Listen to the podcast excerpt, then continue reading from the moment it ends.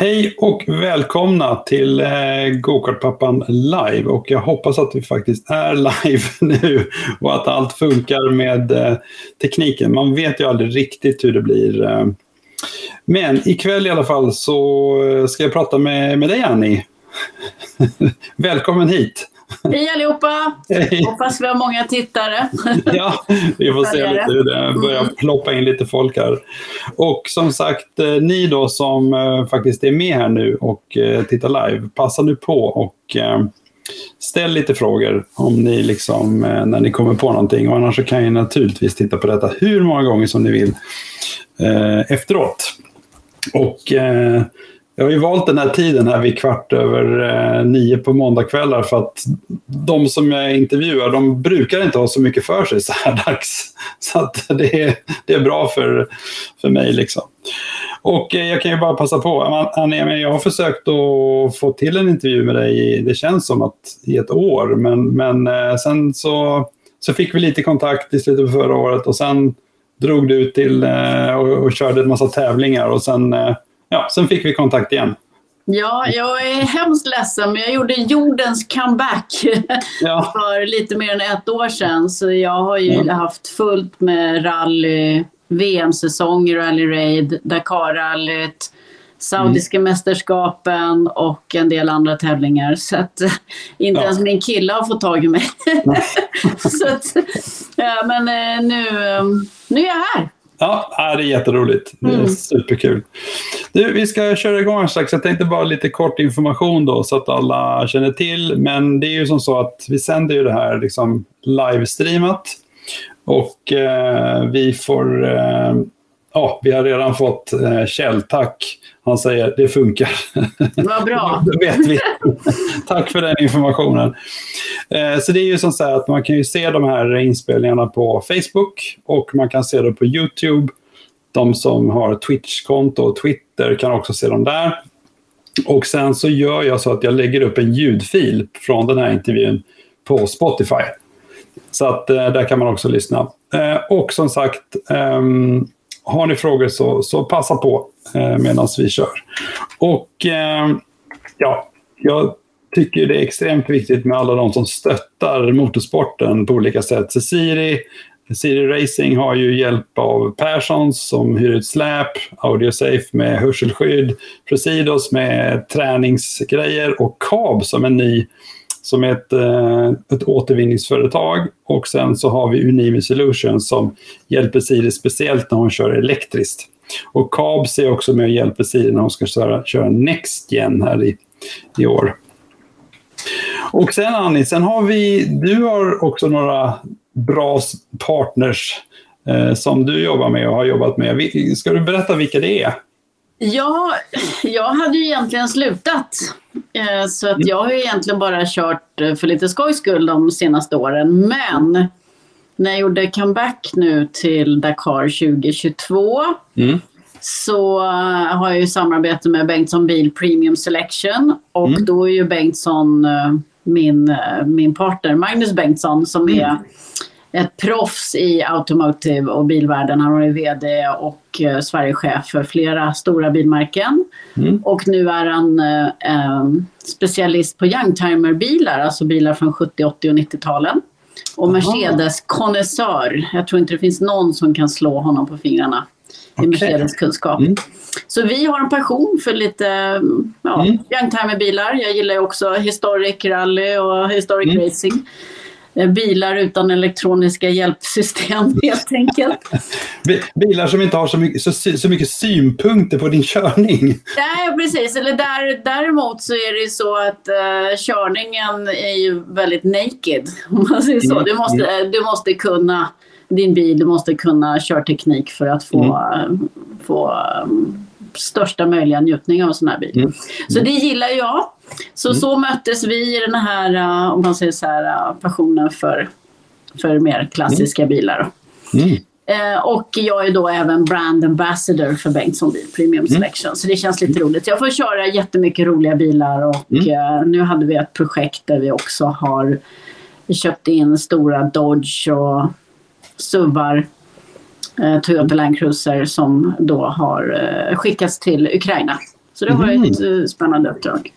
Okay. Sen då, i och med min comeback, och det var ju med Team X-Raid i mm. uh, Tyskland som mm. är det stora Dakar-teamet. De har ju vunnit Dakar sex gånger åtminstone. Mm. Och har ju byggt de här uh, Mini Cooper, fast de är som mini på steroider. Mm. Ökenrallybilarna och även involverade nu i Audis eh, EQ-tron-bilen som kör i Dakar-rallyt som är Aha, en, okay. en elhybrid. Mm. Som Mattias Ekström kör med, tillsammans med Emil Bergqvist. Mm. Mm. Så att X-Ray är med i den utvecklingsprocessen också. Medan i mitt fall så vi utvecklar Yamaha eh, T3 Buggy. Det är en fyrhjulsdriven eh, röromsbygge mm. med Yamaha-motor på 1000 kubik och en turbo. Så den har eh, 185 häst och 1000 kilo ungefär. Okej. Okay. Mm. Ja, eh, fruktansvärt rolig och busig bil. Mm. Och från i år så har jag Autoracing också som partner med Sparko utrustning då. Sen har de miljoner med andra grejer för alla som är racingentusiaster eller gillar stora jänkar eller motorer överhuvudtaget. Okay. Hansen Racing har man kanske hört talas om. Det ingår i Autoracing-gruppen. Mm. Så um, det, det är väl mina partners Jag har inte jagat sponsorer överhuvudtaget för jag visste inte att det skulle come back. Nej. Utan eh, det var någonting som bara hände. Ja. Och sen är jag ju sedan, vi pratade om det, sedan 2007, på, där på den sidan, mm. så är jag medlem i eh, Kungliga Automobilklubben. Mm. Eh, och det blev jag faktiskt som motorcykelförare när jag åkte föråkare med min Dakar-hoj i Midnattssolsrallyt. Mm. Eh, det kommer vi tillbaka till om en liten stund, Peter, för det ja, är viktigt precis. för din eh, övergång från motorcykel till bil. Ja, och det är med hjälp av KK. Så för att jag skulle kunna tävla för KK i, eller i Dakarrallyt 2010 och 2011 mm. så då gick faktiskt, då ändrade man stadgarna i KK så att även motorcykelsport ingick i klubbens verksamhet. Mm. Mm. Eh, så att jag är jättetacksam till klubben mm. för att de har ställt upp så mycket på mig mm. eh, under så många år, sedan 2007. Då. Så att, mm. Kul. Mm. Ja. ja, det är som alla som håller på med motorsport så vet vi att det är oerhört viktigt med olika partners som vill vara med och hjälpa till. För det ja. är oerhört uh, viktigt. liksom.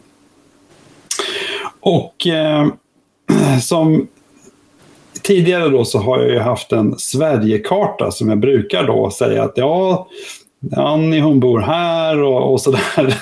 Mm. Men den här gången fick jag utöka kartan lite. Så att, ja. Jag visste egentligen inte, nu har, jag, nu har jag faktiskt inte med, nu har jag bara med jag tror, jag tror du bor, du bor i, var det Täby? Eller jag bor i Täby, norr om ja. Stockholm. Så det är den översta röda ploppen där. Och sen ja. så har vi Paris och sen har vi Dakar. Ja, och hela den vägen. Jag har inte kört motorcykel från Täby till Paris. Men från Paris till Dakar ja. har jag kört. Och då ska ni veta att eh, en sån här karta, mm. den är ju inte med verkligheten överensstämmande för proportionerna är helt fel. Mm. Eftersom jorden är rund och de har plattat till. Mm. Så Afrika blir ju förhållandevis jättemycket mindre än vad den skulle vara jämfört med Sverige. Sverige är jättestort, Afrika är litet. Det ska mm. inte riktigt se ut sådär. Mm. så att eh, Afrika är mycket längre bort än vad det mm. syns på kartan. Ja, det är intressant. Det tänker man inte på eftersom man Nej. sällan tittar på den delen ja, av kartan. Men bara så att det ser ju så här om det är inte så himla långt från Paris till Dakar. Nej. Jo, det är jättelångt. Det är jättelångt. Det är kvarts, det är kvarts varv runt jorden liksom. Ja, ja. Mm. ja vi kommer tillbaka till just det här Paris-Dakar och att eh, numera heter ju inte racet just Paris-Dakar. Men, men vi, vi, eh, vi kommer dit. Mm. Det var så här att när, eh, när vi försnackade lite så du har ju hållit på med motorsport under ganska många år, om man säger så. Ja. Så att jag, jag, gjorde bara så här nu, att jag gick bara in på din hemsida och där har du lite grann listat olika, olika saker som har hänt olika år och du har gjort det per motorcykel eller liksom bil eller co-driver då, driver, ja. co-driver. Men jag kunde konstatera att 1984 var väl det tidigaste året som var med på den listan.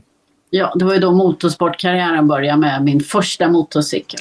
Precis. Och hur, hur, hur hamnade du liksom i den här motorsporten från allra första början? Liksom? För ja, nej. Om annat.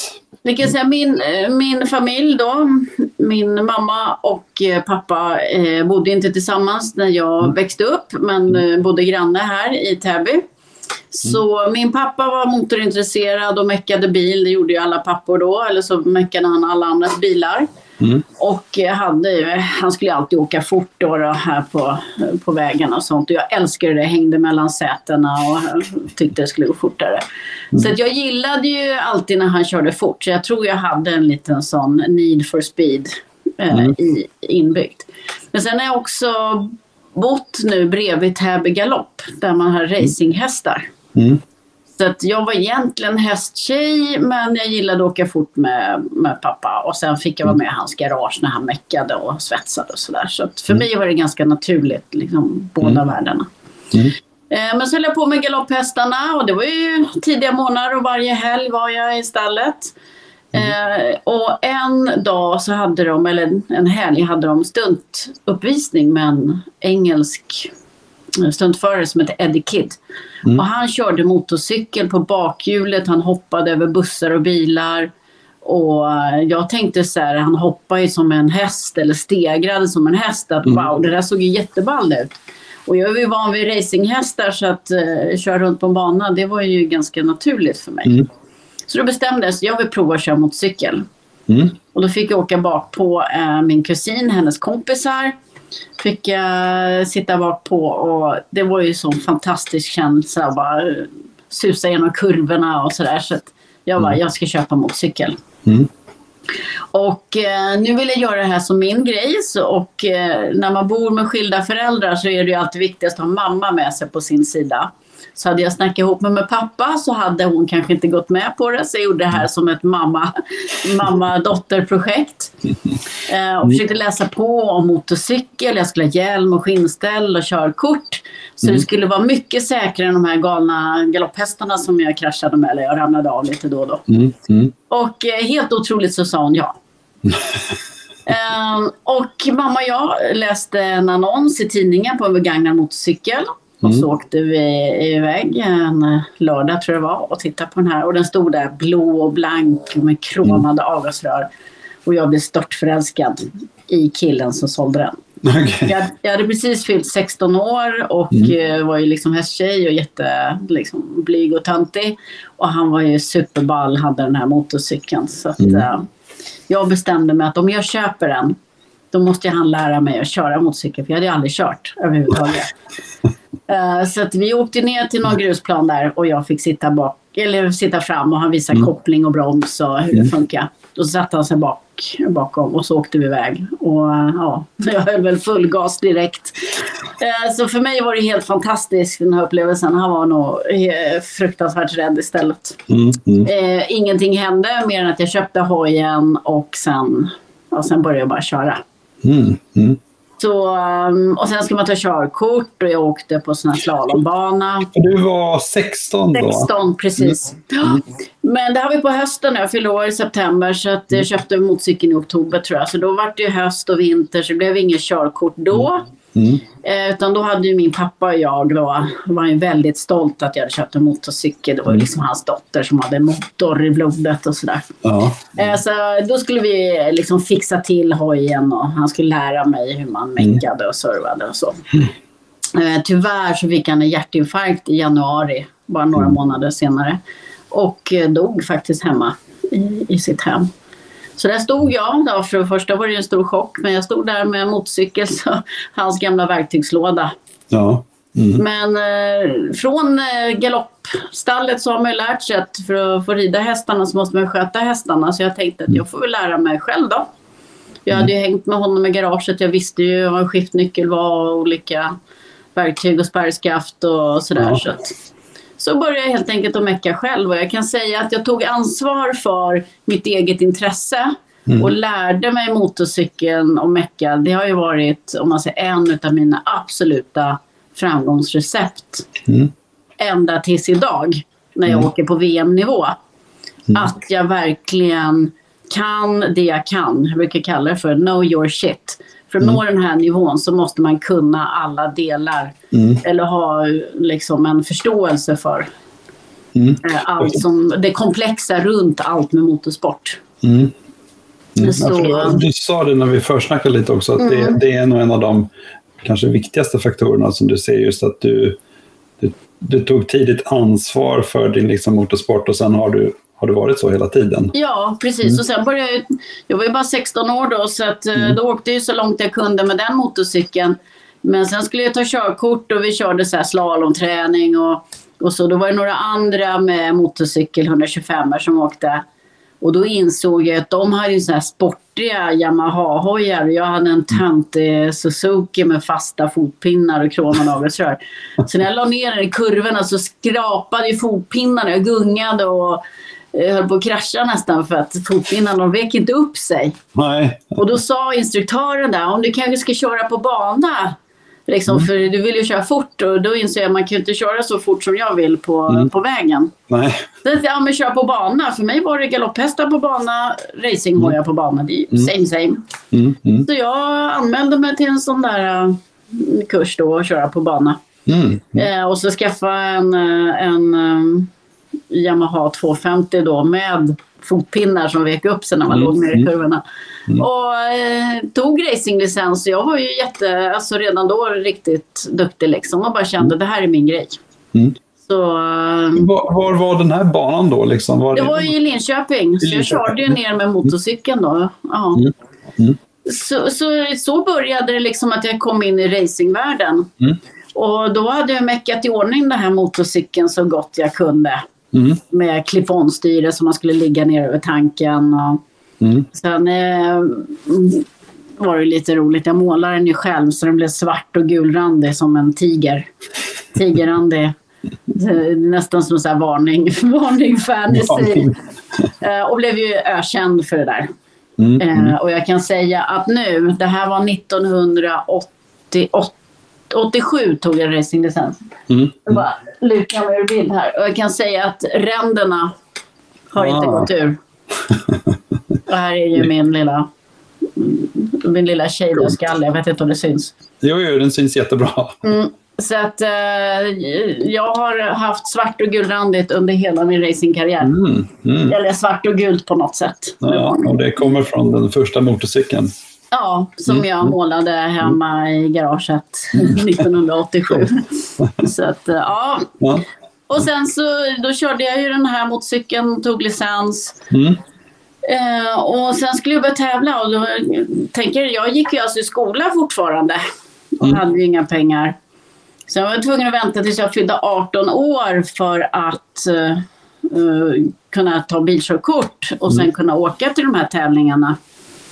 Eh, Så att eh, det var ju verkligen också eget. Det var ingen som skjutsade mig någonstans. Utan, utan jag fick eh, låna släp av en kompis som också körde racing. Mm. Och så bestämde jag mig också att om jag nu ska börja med det här då måste jag lära mig köra liksom racing på riktigt. Mm. Så då anmälde jag mig till träningsläger nere i södra Frankrike. Mm. Där alla SM-förare från Stockholm skulle ner. Så de packade en eh, lastbil, eller en långtradare med alla hojar och grejer. Och jag hakade på liksom. Jag, verkligen, jag var ju sån nybörjare så det var nästan ett skämt att jag skulle åka med de här som tävlar i SM och på EM-nivå. Mm. Men jag kämpade på liksom och varje dag så gick det ju bättre och bättre. Mm. Eh, så att när jag kom hem och skulle köra mitt, eh, var det första debutantracen och sånt, då var jag ju ganska duktig liksom. Mm. För då hade jag redan tränat. Mm. Men det, det som var roligt då också, att det var ju inga tjejer som tävlade så. Det Precis. kanske är någon som har tagit licens, Mm. men att ställa sig upp på en startlinje, det var det inte så många som gjorde. Mm. Eh, så jag var väldigt ensam första året. Mm. Och eh, man kan säga att det gick ganska bra för mig. Mm. Eh, men eh, då upptäckte jag fenomenet död före vanära. Just det. För det vart ju så här att eh, om jag låg mitt i fältet eller Mm. ja, övre delen så här. Så att det var ju ingen, utan det var ju bara killar, Mm. som ville bli omkörd av en tjej. Det finns ingen kille som vill ha tjejdäng. Nej att det hände grejer. Alltså de körde av, de bromsade på sig. De kraschade ju hellre än att bli omkörda av mig. Eller så vart det att den eh, slog igen på stiften och sånt där. Eh, så att, och det kan jag säga så här, det finns ju ingen som vill ha tjejdäng. Inte ens en tjej vill ju ha tjejdäng. Du sa, du sa det. Ja. Att inte Så- ens tjejer vill ha det. Nej, inte ens tjejer vill ha tjejdäng. Så att, eh, alltså det var, första året var ju nästan lite humor just. Att Mm. Jag såg så konstiga avåkningar. Så att det var liksom att de, man kunde ligga och fightas med någon armbåge mot armbåge. Men sen när de såg att det var jag, då liksom tappade de fattningen. Eh, men jag har haft roliga fighter och Mm. eh, jag kan säga att från roadracingen när man körde så tight så blev jag också, jag blev väldigt hård. Mm. Eh, jag är inte den som släpper mitt spår. Mm. Utan du måste köra om mig. Liksom. Och jag har krokat i med folk och liksom har styret liksom krokar i Mm. den andra om man ligger och håller sitt spår ändå. Eh, så att eh, på det sättet har jag fått en väldigt liksom, hård racementalitet. Mm. Att jag är inte den som släpper förbi. Så, Mm. Utan du måste köra förbi. Liksom. Eh, så att, eh, och sen började ju då, jag hade ju inte budget Mm. eller ekonomi. Jag jobbade som budbilschaufför med jättedålig lön på den tiden. Mm. Så då gick man ju bort till SM-förarna och köpte deras begagnade däck eller tiggde Mm. till sig. Eh, så de tyckte det var slut och de körde jag på några race till. Mm. Liksom. Så att, um, blev man duktig på att kränga däck också. Och mellan, mellan heaten och sånt. Så Mm. Mm. jag är väldigt glad över mina eh, så här, debutantår. Jag är Mm. stolt över hur jag liksom körde själv till tävlingen, gjorde allt med besiktning och Mm. ehm, ja, service och allting och tävla och sen kraschar man och något race så slog jag sönder nyckelbenet men då var det bara sätta sig i bilen och köra hem igen liksom fast man fick Mm. växla med vänsterhanden då. Mm. Är, är motorcykelförarna liksom, är de hård, är det de hårdaste motorsportförarna eller hur ska man, vad tror du? Ja, jag skulle kunna säga att i Dakarrallyt definitivt, men kolla MotoGP, kolla Mm. motocross, kolla enduro. Mm. Alltså en tiondel liten fel i till exempel enduro, du slår i ett träd. Liksom. Ja. Alltså, Mm. det, finns, det finns inga avåkningszoner. Så. Nej. På motorcykel, MotoGP, då ligger de också, jag vet inte hur fort de åker nu, Mm. är det kanske 300? Jag vet inte. Mm. De har, liksom, de har gummi som två femkronor Mm. i marken. Mm. Och de är såna akrobater, alltså de har sån total kontroll. Mm. Eh, och sen är det fysiskt, gör du fel så slår du direkt. Alltså. Det, Mm. det gör ont. Ehm, så att eh, jag skulle säga att motorcykelförare är ju såna totalt kompletta idrottsmän med Mm. verkligen livet som insats. Mm. Jag vill inte förta någonting ifrån bilsporten Mm. men jag tycker ju att motorcykel är hardcore. Ja, det är hardcore. och det får du gärna tycka Ja, lite. och jag är i, i hjärtat är jag fort, fortfarande motor, alltså, Ja. motorcykelförare. Mm. Det är faktiskt intervjuat några som, eh, som innan de började köra kart då till exempel, Mm. att de har körde faktiskt cross innan. Ja. Alltså dels så verkar det som att de har väldigt lätt att komma in i motorsporten. Eh, Anledningen till att de brukar byta till karting har varit att de, ja, de har gjort sig illa i knäna, i handleder, jag vet inte, nyckelben och massa saker. Och det har de tagit ut som att det var lite grann anledningen till att jag bytte till att köra kart. Liksom. ja. Så jag tänkte, du såg du min skadelista där också på Nej, den tittar jag faktiskt inte på. Nej. jag, har väl så här, jag beslutade att räkna med 25 frakturer. Så att Oj då, okej. ja. mm. jag kan säga att det var skadorna som ändå gjorde att jag slutade med Dakarrallyt när jag var 43 Mm. år. Så jag tyckte jag kämpade på ganska länge. att jag kör liksom Dakarrallyt på elitnivå när jag är 43 år gammal. Ja, mm, mm. Nej, det, det är coolt. Ja, så att um, mm, det... Ja, nej, men motorcykel är ju det hårdaste. Så är det. Mm. Mm. Ja, nej, men jag tror det är, det är nog en annan nivå. Även om, om alltså, motorsporten är ju extremt fysisk. Eh, I alla motorsporterna tror jag Ja. extremt fysiskt. Går mycket på. Jag menar, men, men jag kan förstå liksom att motorcykel är ju det är nog än mer fysiskt, alltså som du säger. Det, Mm. Och jag insåg inte det heller när jag började. Mm. Som jag håller på med hästar och galopphästar som också är otroligt fysiskt. Mm. Utan jag höll ju bara på. Mm. Jag tänkte inte på att det här är en idrott. Mm. Jag, jag, jag har haft tvåa i jumpan när jag gick i skolan för jag har, Mm. ingen, jag har noll bollkänsla. liksom. Man kan inte få allt. Jag kan inte Nej. sjunga och jag har ingen bollkänsla. Nej. Eh, Så att eh, de talangerna fick jag inte men jag fick andra talanger istället. Mm, mm, Kanske är så. Men, men ehm, så jag höll på och körde enduro och motocross. Jag har tävlat i allt från roadracing då. Jag kom ju upp på SM-nivå. Mm. Faktiskt. Även Tredje säsongen körde jag redan SM 125 och var rankad ehm, till EM. Mm. Eh, Jag kom åtta i SM i första SM-säsong i 125 då, mot bara skandinaviska Mm. alltså, som körde EM och sånt redan och VM några. Så Mm. det var ganska tufft eh, motstånd då. Mm. Eh, Så jag åkte till Spanien och skulle göra försäsongsträning då när jag var Mm. rankad för EM. Och så på vägen hem stannade vi i här vattenland med vattenrutschkana och där kraschade jag och skadade ryggen Mm. på försäsongsträningen i en vattenrutschkana. Det känns helt galet. Så den säsongen 91 Ja. ehm, började ju väldigt dåligt. Så jag körde, kom ju tillbaka då. Problemet var att jag fick ju en skada i ryggen så att mitt ena ben eh, hade lite dålig... Ja, alltså det gjorde ont och jag hade ont i ryggen. Så jag tappade min den här killer instinct som jag hade. När jag liksom låg så här tight och Mm. ja, liksom inte vek ner mig för någonting. Och nu börjar jag åka defensivt. Mm. Och det är inte bra om du ska bli racerförare. Liksom. Mm. Mm. Eh, Så jag la faktiskt av med roadracing 91. Mm. Och så tänkte jag så här, ja men lite hoj kan jag väl åka. Jag skaffade en eh, vanlig gatcykel och sådär. Mm. Men eh, sen kom jag på mig att jag kanske ska köra enduro i skogen. Det går inte lika fort så det kanske inte slår mig så mycket. Tjena.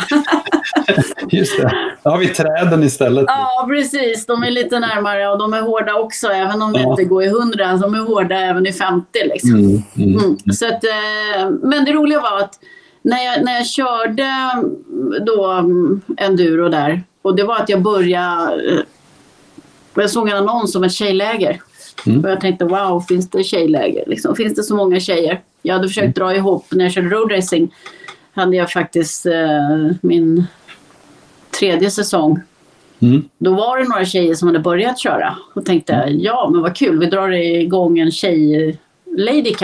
Mm. För det fanns ju bil.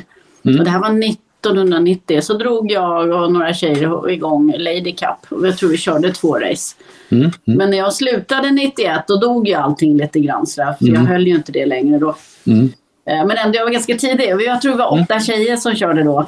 Okej. Eh, Så det var inte jättemånga, men vi ja, lyckades ändå få ihop något. Så sen när jag började köra Maduro, då hade de ett tjejläger och vi var tio eller elva tjejer. Mm. Och då blev jag så här, wow, vad kul. Och så blev jag kompis med eh, hon som höll det där, Camilla Arnalid hette hon och var Mm. the queen of Gotland Grand National som är det största Mm. eh, amatör-enduro-racet här i Sverige. Mm. Och Olle Olsson som sedermera skulle bli den första svensken att köra Dakarrallyt på motorcykel. Det var Mm. de som hade lägret. Mm. Så de blev jag ju superkompisar med. Mm. Eh, och jag kan säga att jag var ingen talang i enduro. Mm. Alltså, för liten, för korta ben liksom. Men jag var gasglad. Alltså jag stod Mm. på och jag laddade. Mm. Och eh, Camilla och jag blev bästa kompisar så vi tog min skåpbil som jag hade en gammal Toyota Hiace Mm. och kuskade runt hela Sverige och körde. Och det var så roligt för folk blev så chockade att vi var ett tjejteam. Mm. Jag kom med två blonda tjejer. Mm. Jag bara sladdade in på parkeringen, lastade av två hojar själv. Eh, och gick, liksom skötte oss helt själv. Mm. Och sen efter tävlingen tvättade man av hojarna och så lastade i och så åkte vi igen och så 50 mil hem eller sånt där. Mm. Så att, eh, vi, vi blev verkligen ett radarpar ute i enduroskogen sådär. Mm. Och eh, jag kan säga också det var så himla roligt för att vi körde det helt på vår egen, liksom, på vårt eget sätt. Lite så här, ja, på skoj men ändå så körde vi, körde SM och Camilla ställde upp i novemberkåsan också något år. Mm. Körde tills hon spydde. och jag tänkte så här, Novemberkåsan, det kommer jag aldrig åka. Det är liksom bära motorcykel genom gyttja och... Ja, för vad, vad är liksom, ibland ser man bilder på det liksom. Men ja, är det, det är, är grejen. Det, det är så jävligt som möjligt. Mm. Då kör man Novemberkåsan. Då kör man Novemberkåsan. Alltså jag kör mycket hellre Dakarrallyt än Novemberkåsan. Okej. så att, ja, eh, men i alla mm. fall. Mm. Så höll jag på med det några år och då körde jag, började jag köra lite cross också för att bli mm. bättre. Mm. Alltså det hänger mm. ihop lite grann. Skulle du bara nu, för att jag måste säga att jag är själv inte... Om, om du skulle säga enduro, cross, alltså vad är liksom de stora skillnaderna här? Bara så att Enduro är väl kanske lite mer som, alltså som jag håller på med, Dakarrallyt. Det är ja. offroad, fast mm. det är så. Um, och, och, det finns ju terräng som ställer till det. Skogen, Skogen stenar, backar och så. Mm. Mm. Motocross är ju en bana. Det är bana, ja, Det är som rallycross mm. med hopp och gupp liksom. Du åker runt, runt, runt. Och så, mm. eh, så att det är väl den stora skillnaden. Ja, att, ja. Eh, enduro går i terräng och motocross är ju på en, på en sand eller jord eller grusbana. Just det. Med hopp. Mm, mm. Sen finns det ju en hybrid också mellan roadracing och motocross och det är supermotard. Och det är också Aha. som rallycross. Lite asfalt ja, och lite grus. Så det, så det är också prova på. Ja, det är också prova på. Eh, och faktiskt tävlat i. så att, um, men jag började köra lite motocross och då var det en tjej som var med på ett läger, Cecilia Lidén, och hon satsade på cross. Och då började vi att dra igång tjejläger i motocross. För det var samma mm. sak där. Det kanske var fem, sex, sju tjejer i mm. hela Sverige som körde cross. Och sakta men säkert så byggdes det där upp. Så nu mm. tror jag om man uh, kollar startlistan på Gotland Grand National där vi var mm. kanske 8-10 tjejer förut. Nu är det 150 tjejer. Mm. Så att, eh, och Hur många startande är det liksom ungefär på Gotland?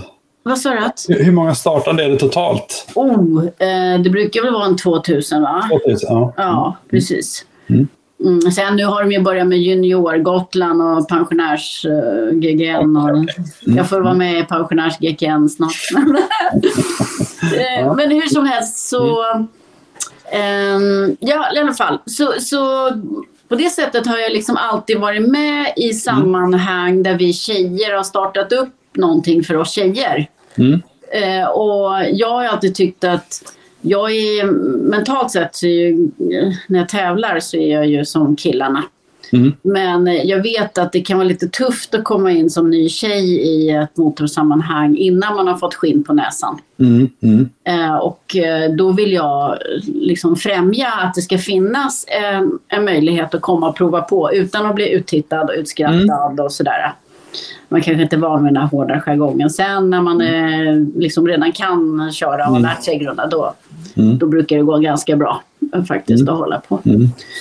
Förutom att just enduro, så här, då är det väldigt fysiskt. Alltså ja. det, är, det är jobbigt när du är kort. Mm, och korta mm. ben framförallt. Mm. Men, men det, det, där kan jag nog verkligen hålla med om. att det, jag menar, det är kanske just i början som det här är, känns kanske extra ovant om man liksom är tjej eftersom det trots allt är väldigt mycket killar inom motorsporten. Ja. Men, men och, och just det steget så tror jag också att de här, liksom, om man då fixar liksom tjej, tjej aktiviteter. Dagar, eller tjejdagar. Liksom, ja, precis. Just för att liksom komma över det där. För sen är det ju liksom, precis som du säger, sen är det, sen är det ingen skillnad. Förutom då det du var inne på innan, det där med Uh, vad var det? Död före vanära. Död före vanära, det, det verkar vara ett bekymmer, som sagt. Ja, så, så är det. Uh, men då får man väl bara bevisa att uh, ja. det är bara att välja. liksom. ja. Det är inte mina problem. Nej, precis. Nej.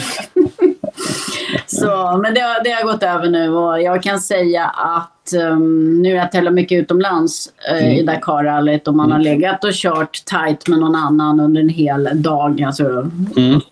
40, 50, 60 mil. Mm. Och man kommer i mål, då gör de flesta så här liksom hatten av. Ja.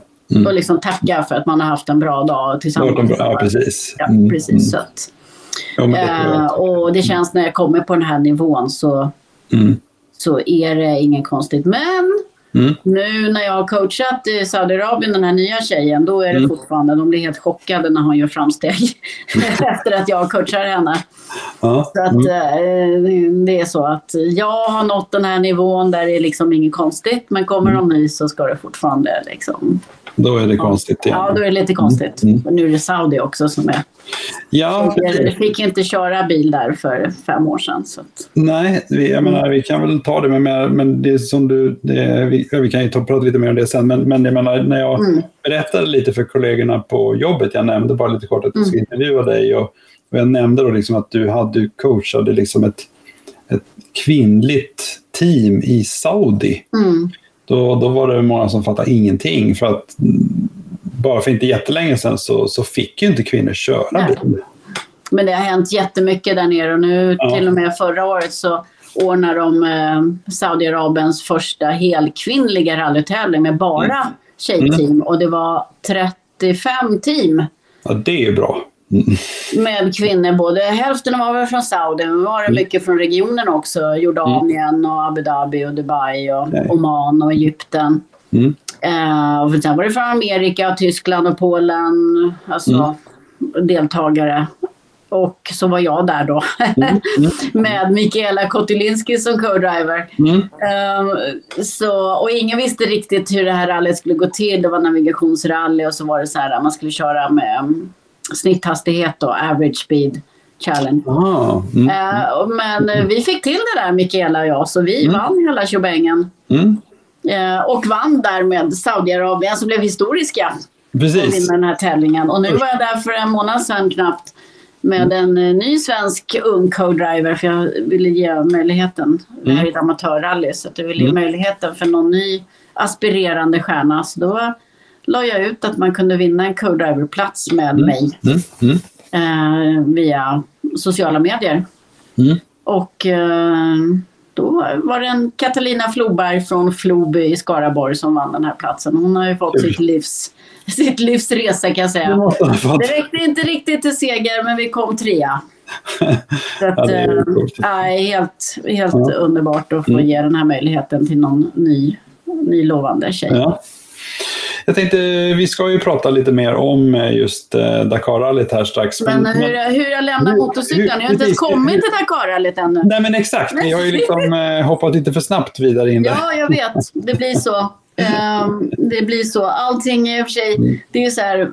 Allt händer inte heller alltid kronologiskt i mitt Nej. liv. Mm. överlappar. Men, eh, ja, nej, men jag höll på med enduro motocross där. Eh, och lite supermotard. Mm. Och eh, då ska ni veta att under hela den här, eh, de här åren så har jag haft ett vanligt jobb också. Mm. Så att eh, jag har inte varit proffs på något sätt. Utan. Mm. jag höll på på helgerna och på semester och så. Mm. Men då slumpade det som så att jag och min kompis Camilla där, enduro-Camilla, vi eh, åkte på en resa till Andorra för att köra offroad-hoj. Mm. Eh, och eh, det var ju supernice tyckte jag. Liksom bo på hotell och så åka lite offroad på dagarna. Mm. Eh, så att samma arrangör sa att vi gör resor till Marocko också. Så du är välkommen eh, till hösten. Så jag bokade in mig. Oktober 2000 Mm. flög jag ner till Marocko och så hyrde jag hoj utav den här arrangören som hade, vi var sju eller åtta personer. Och eh, startade upp i Atlasbergen. Och sen kom ner mot där liksom Sahara öppnade sig. Mm. Mm. Och när jag kom ut i ökendynerna, sanddynerna första gången. Då var det liksom, det var som att jag hittade paradiset. My place on earth. Ja, ja. Jag bara surfade runt på de här sanddynerna och liksom allting bara stämde. Mm. Och då bestämde jag mig att jag ska köra ökenrally. Mm. Det, det ska jag göra. Så Det här var, vilket år var det här? det här var höst, oktober 2000. Oktober 2000. Mm. Jag var där en vecka och sen kom jag hem och då ringde jag till Olle Olsson där som hade Mm. haft det här tjejendurolägret och Mm. hunnit köra eh, Dakarrallyt som första svensk. Mm. Och då sa jag till honom bara Olle, nu har jag precis kommit hem från, från Marocko. Mm. Nu vet jag vad ökenrally är för något. Jag fattar. Mm. Nu, för han har ju sagt det, ja men kör ökenrally. Så här. Men eh, nu sa jag, nu, nu ska jag köra ökenrally. Vad, hur gör jag? Hur börjar jag? Liksom. Ja. Och Han bara, ja men licens har du ju redan. Jag hade en durolicens. Ehm, motorcykel, han är MCFR. Han är Husaberg motorcykel som stod ny i kartong. Jag bara, den köper jag. Jag bara, mm. när är nästa tävling? Då sa han, om tio dagar så går starten i uh, Abu Dhabi. Mm. Och då skulle han ha ett team där. Mm. Och då sa jag, okej, okay, jag ska med. Så tio dagar senare står jag på startlinjen i mitt livs första ökenrally i Abu Dhabi. Jag var vilse i första rondellen och då åka med roadbook. Och Men eh, jag stoppade en taxi bara, var är, where's the start? Var är alla, alla andra? Så eh, visade vägen. Det är i och för sig lite omväg för han ville tjäna pengar. Så kom jag till starten. Jag var ju sist ut av allihopa. Men mm. um, jag tänkte att jag får lära mig navigera mm. under resans gång. Men det bästa mm. när man kör i sand är ju att man får följa spåren då.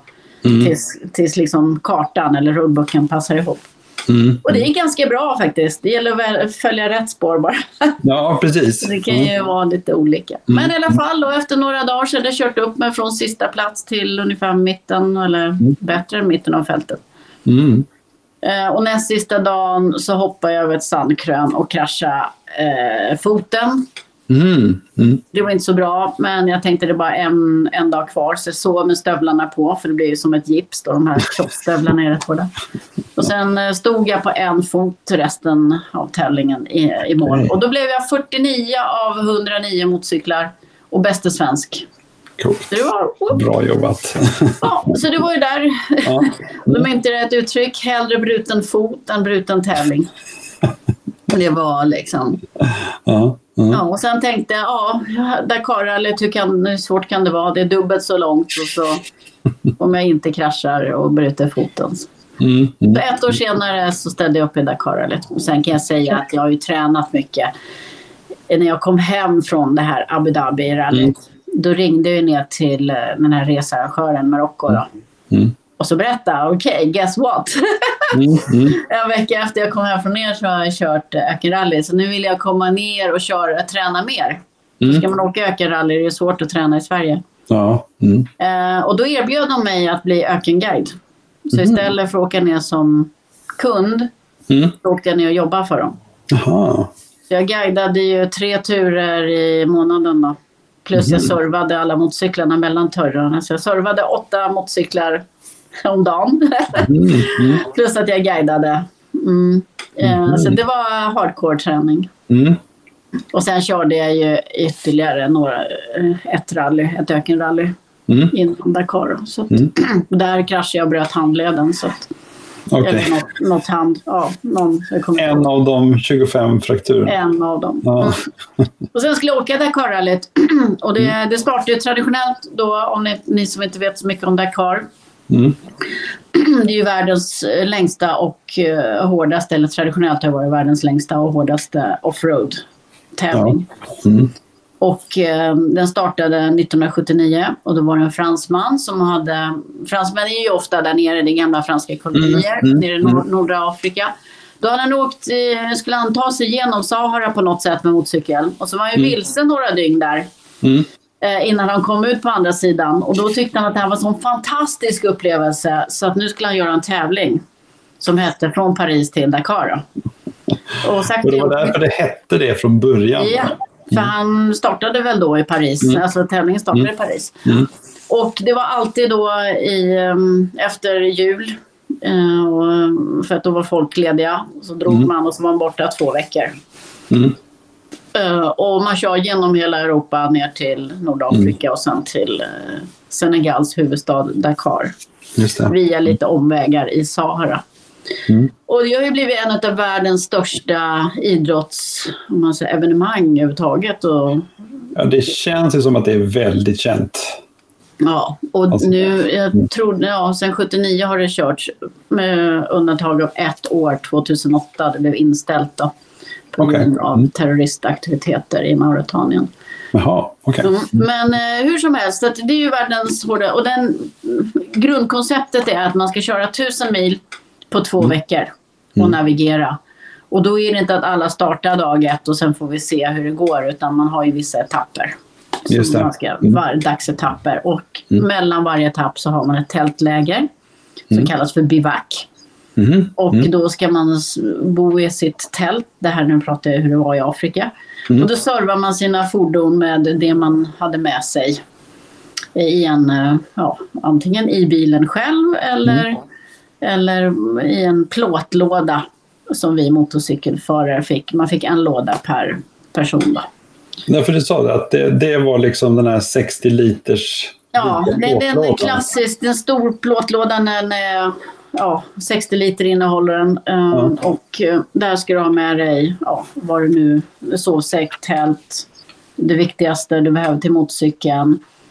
Eh, mm. Någon reservdel, lite olja och grejer. Och så får du ha två hjul med det till motorcykeln. Mm. Mm. Och så åkte jag som amatör. Och jag, de flesta var ju amatörer verkligen. Det var ja. inga som hade serviceteam. Det var bara fabriksfolket mm. som hade mm. serviceteam.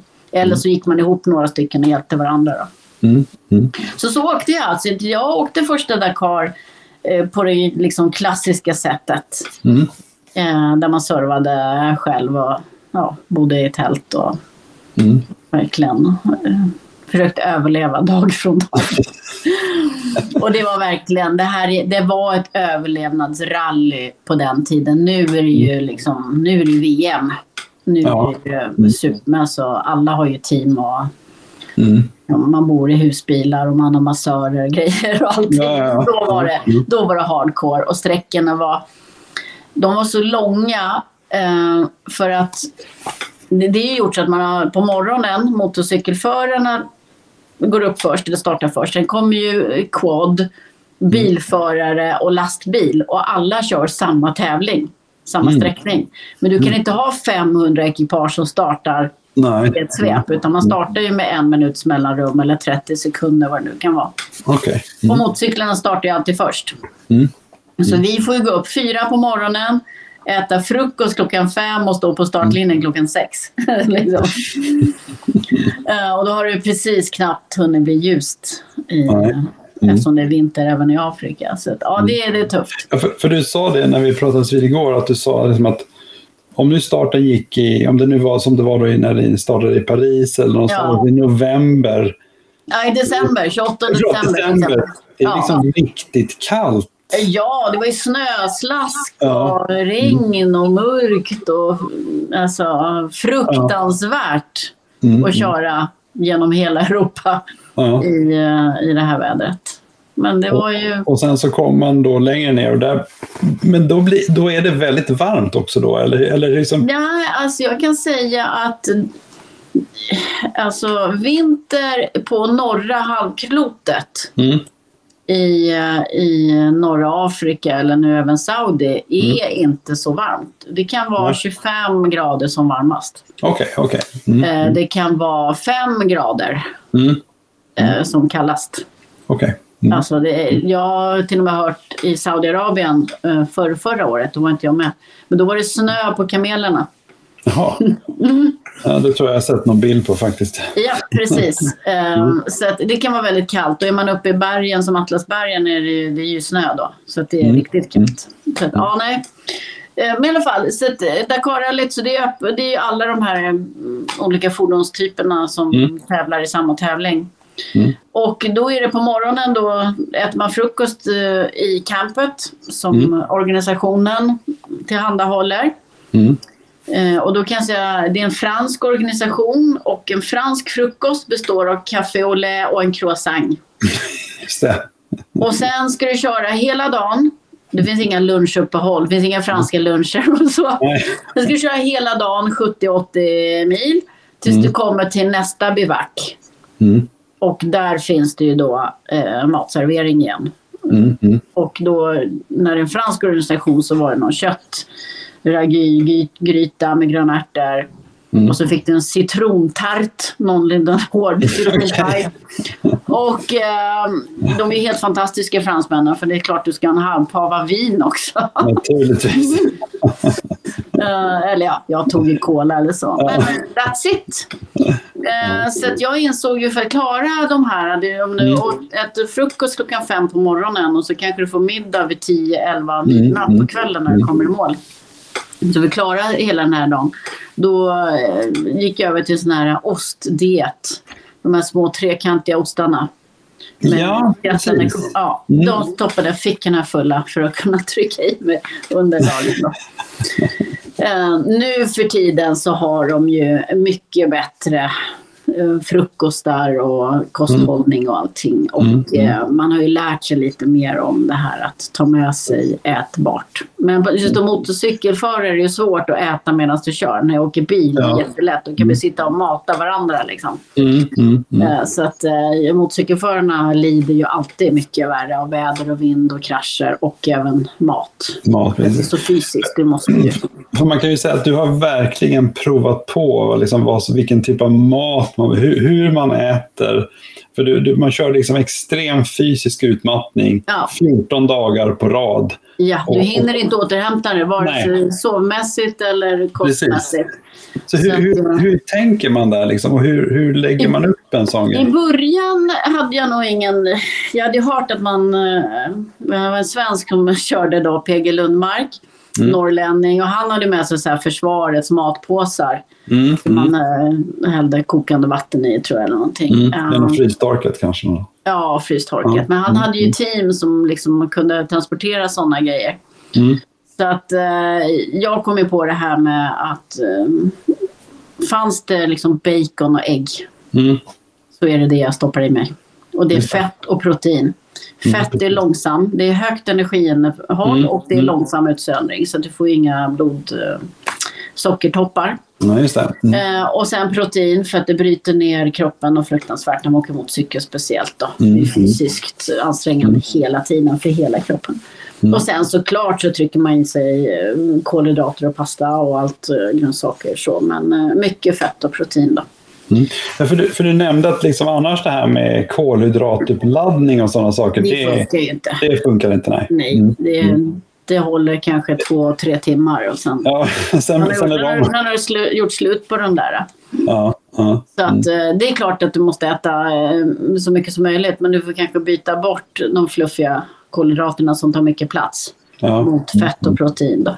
Mm, mm. Eh, Men, eh, och sen kanske jag också insåg att jag var väldigt bra fyrstärkande. Dels för att jag inte svettas så mycket. Mm, För en del mm. svettas ju kopiöst, alltså löjligt Mm. mycket. Och då Mm. får du vätskebrist. Och du kan inte bara dricka vatten för då lakar du kroppen. Utan du måste få i dig eh, salter och mineraler. Så att Resorb är bra. ja. Men jag svettas faktiskt inte så mycket så att jag, Mm. jag klarar mig bra på det. Och så har jag insett att min kropp funkar lite som, jag kallar det för ormtricket. Mm. Och det betyder att jag kan äta en dag men sen kan jag liksom stå mig ganska länge på det här. Det kan bero Mm. på min fett och proteinkost. Mm. Eh, Och det har jag märkt när jag är ute och reser med andra, eller inte resa, kan bara vara hemma i Sverige. Men jag har inte den här mat och sovklockan riktigt. Nej. Mm. Så när andra börjar bli stressade att man måste äta lunch eller middag så är jag bara, men vadå, vi åt ju igår. Liksom. Eh, så det där har ju varit då att eh, Ja. på något sätt så klarar jag just den här Mm. Mm. eh, bristen ganska bra. Och det är olika hur man är. Precis, ja. Mm. Ja, så att, så då, men då lärde jag mig mycket mer om eh, kost och sen eh, i mitt vanliga jobb så är jag grafisk formgivare så Mm. råkade jag designa några böcker åt fitnessförlaget Fredrik Palun där som höll på Mhm. med så här eh, glykemiskt index och lite när man Mm. skulle ha koll på energivärde och Mm. blodsocker Mm. i olika. Så jag lärde mig väldigt mycket när jag korrläste texterna och designade böckerna.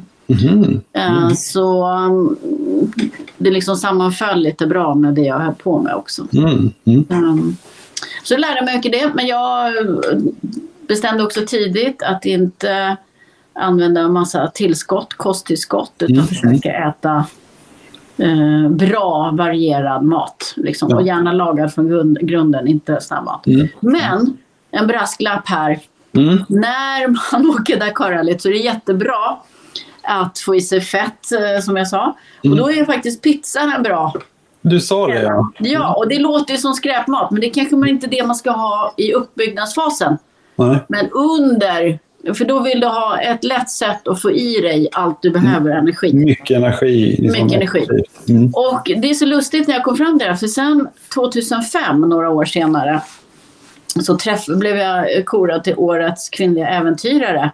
Mm. För att dels Dakarrallyt och så har det på Mount Everest också och eh, kört en tävling i Amerika där jag var första kvinnan att köra motorcykel hela loppet. Då. Mm. Eh, men då för att bevisa att jag var värdig äventyrartiteln. Mm. Det är så här, eh, på den tiden så såg man ju inte en motorcykelförare som en idrottare. Mm. Utan man tycker ju då att det är motorcykeln som är jobbet. Jag menar, hur svårt är det att sitta och gasa? Liksom. Ja, du sa det. Ja, precis. Det, det, väl- jag tror fortfarande att det är ganska många som tänker lite så. Ja, Alltså, man ska vara helt ärlig. Eh, Ja. men då ställde jag upp i så äventyrstävlingar. Och det här är Mm. långt innan Facebook och sånt så det finns Mm. liksom tyvärr inte delat. Men jag, det finns bildbevis att jag har gjort det här. Mm. Då sprang jag en mil i terräng och det ska ni veta att jag har gjort utan att ha några korsband. Så jag hade så här Forrest Gump knäskydd på mig. Okej. Och jag kom i mål. Ehm, jag blev varvad utav vad heter han, Daniel Tynell som har vunnit Vasaloppet tror jag. Mm. Mm. Så vi sprang i samma tävling. Mm. Och då sa de att men vi har en hel serie med olika tävlingar. Så Mm. då simmade jag ju Riddarfjärdssimmet i våtdräkt och med så vaselin på armbågarna och Mm. allting. Så Mm. 3,2 kilometer. Mm. Och jag har inte simmat sedan skolan. Så Mm. jag tänkte att det här var roligt. Så jag kom i mål och samma kväll sprang jag Midnattsloppet, en mil Mm. eh, här i Stockholm. Och sen eh, cyklade jag 13 mil mountainbike också. Mm. Eh, och då på träningen på mountainbike då lyckades jag krascha och slå upp hela ansiktet. Så jag sitter med eh, 40, eller på den sidan, 40 sting. 40 stycken. Ja, Ja. 40 sting. Mm. Mm. Eh, men jag kom i mål, det gjorde Mm. jag. Mm. Eh, och sen var jag på Bosön och gjorde en massa tester, Mm. fystester. Eh, dels för lite olika uttagningar och sånt. Men eh, då visade det sig att jag var faktiskt elitidrottare. Jag hade kunnat, min fysprofil var som brottningslandslaget damer. Ja. Mm. Eh, och då gjorde jag en test, man skulle hänga armarna. Mm. Eh, och eh, man skulle hänga så länge som möjligt och man fick ju liksom hänga. Man skulle bara hänga, man fick byta grepp och så. Men, Mm. och då var vi killar och tjejer, jag tror vi var 40 stycken sökande eller som gjorde testerna.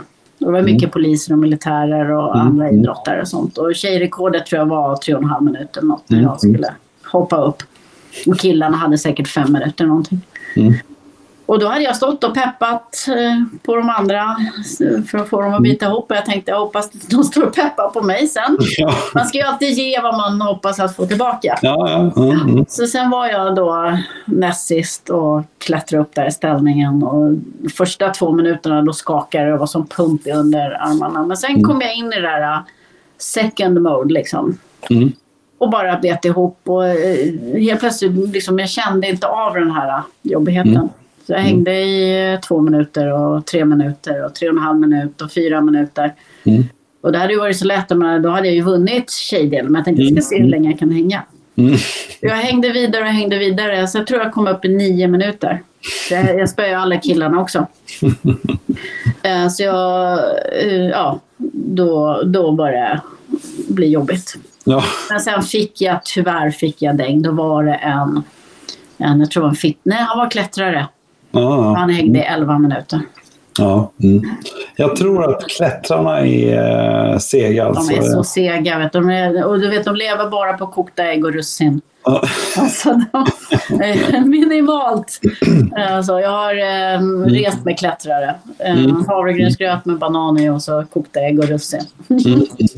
Eh, Min- Siri hon tränar ju faktiskt klättring just för att bygga liksom styrka i händer och Ja. underarmar och ja, hela, hela kroppen egentligen. Ja, Men, eh, jag har tränat med min, min kusin Anita Rostén. Hon är klättrare och varit coach för Mm. klättringslandslaget. Mm. Mm. ja, ja, men så det att, verkar ja. vara en bra sport om man vill eh, hålla på med motorsport också. så att- absolut, Mm. absolut. Så att, ja, då, då kan vi prata träning. Eh, varierad träning. Exakt. Ja. Jag har tränat mycket cirkelträning, eh, allmänt då, håll igång med Mm. enduro. Där man tränar både eh, kondition, explosivitet, muskelstyrka och muskeluthållighet. Mm. Mm. Och så varierar där. Så jag har faktiskt tränat med han som är coach för triathlonlandslaget. Mhm. Jag har cyklat eh, spinning, cykling med.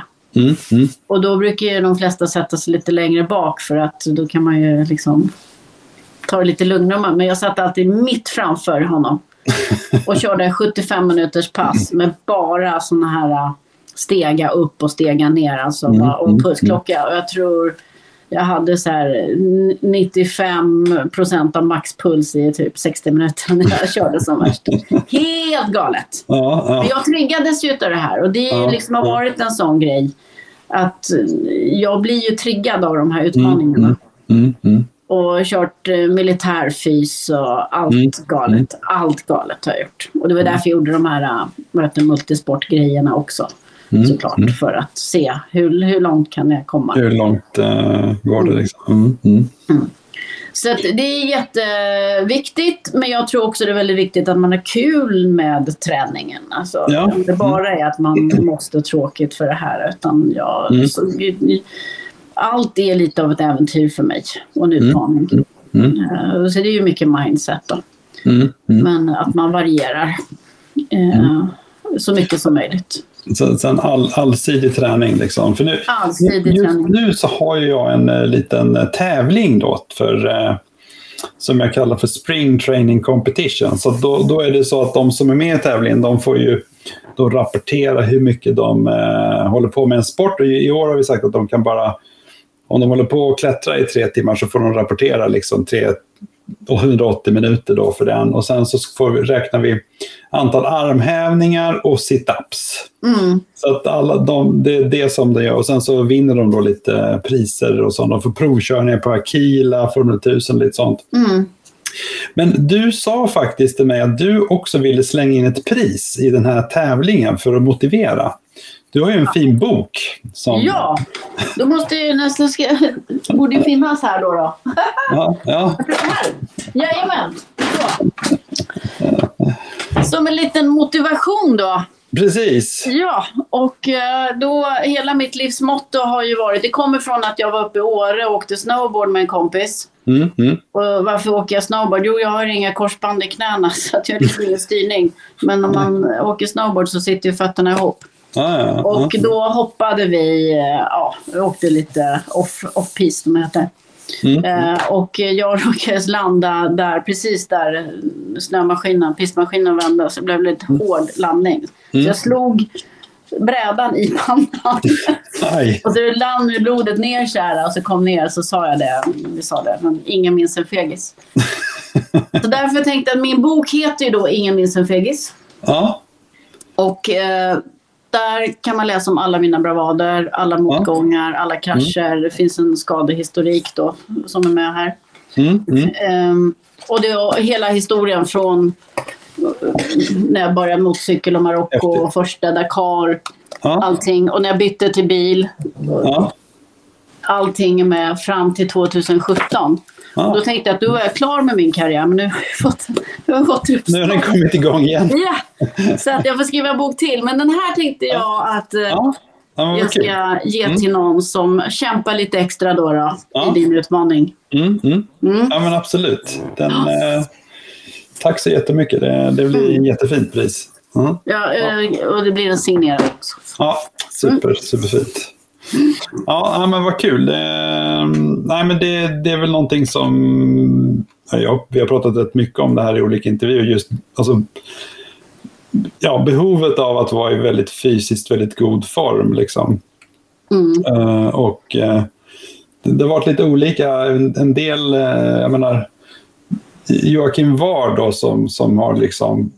Vardracing där, go Ja, som, som verkligen är liksom kartingens... eh, Ja, han är extremt viktig för, för karting i Sverige och internationellt också. Men han, han tycker ju liksom att eh, ja, det är förarens plikt att vara i bästa form. Liksom.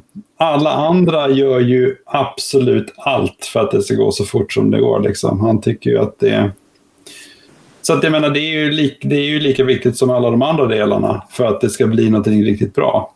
Absolut. Så att, eh, så att jag brukar säga det till Siri ibland, det är din plikt att vara i toppform. Så är det. Så är det Ja. och, och mm, när man kommer på den nivån eh, på toppen, då är ju alla eh, så sjukt duktiga. Ja, Liksom. precis. Så du, i början kan man ju lita på att man har talang och så. Men Mm, när du mm. bara är bland talanger, precis. då måste du ju börja Mm. göra alla grejer. Allt måste bli rätt, ja. Allt måste bli rätt. mm. Så är det. Mm. Eh, Jag pratade med, Sven, apropå det, Sven Kvant här då, teamchef för X-Raid. Ja. Som har haft några vinnare i sitt team. Mm. Och just i Dakarrallyt så är det ju, alla gör ju verkligen allt. mm, Förbereda Ja. sig och så med Mm. team och allting. Mm. Eh, Men han sa det att eh, så måste du ha minst 25 procent tur också. Ja. Mm. Så där var den faktorn väldigt stor. Den är viktig. Ibland kan man säga att ibland är det bara tur liksom, eller bara otur. Ja, som ja. Allt Mm. annat är perfekt. Mm, att, um, Jo, nej, det, det, det måste man verkligen ha. Ehm, jag tänkte vi kan apropå detta då, men, men någonting som du pratade om. När vi, det ska, man ska ha tur, men du, du sa också att det ska vara galet och roligt också. Ja, Eh, och jag kan säga så här, det här handlar ju om mer det mentala. Alltså för att Ja. orka med allt det som är jobbigt Mm, mm, så måste, i alla fall för mig är det så, då måste det ändå vara roligt. Och då Mm. kan man tycka så här, ja men allting är inte så roligt för ibland är det galet också. mm, mm. Men då måste man kunna också ha i det här galna sjuka som händer, som nu har hänt i varje Dakar så är det alltid någonting. Mm, Så måste man sen också kunna skratta åt det. Jag menar Dakar 2022, en av de första dagarna eller nätterna, Mm. då körde vi ner i det enda gyttjedikshålet alltså i hela Saudiarabien. Eh, och satt fast och in i bomben. Som tur var så hade jag sagt att de här sandstegarna som de hade utrustat bilen med, jag sa jag åker inte ut i öknen med dem. Mm. Så vi åkte till en sån här riktig eh, camping, eh, ja, stor eh, varuhus och köpte Mm. såna här riktigt stora mud ladders med såna här jättestora griptänder. Okej. Även om de var stora. Jag har aldrig Men- sett en sån tror jag. Nej, men jag bara, de där ska med. Vilken Mm. jädra tur. För att redan sträcka tre eller fyra så satt vi där gyttjehålet mitt i natten utan lyse. Mm, mm, Och skulle få loss bilen, vi två tjejer då. då. mm. Som tur var Anette Fischer, tyskan som jag åker med, hon är 1,85 och liksom stor. Ja, du sa att hon var dina mus- Hon är musklerna och jag är hjärnan. Det.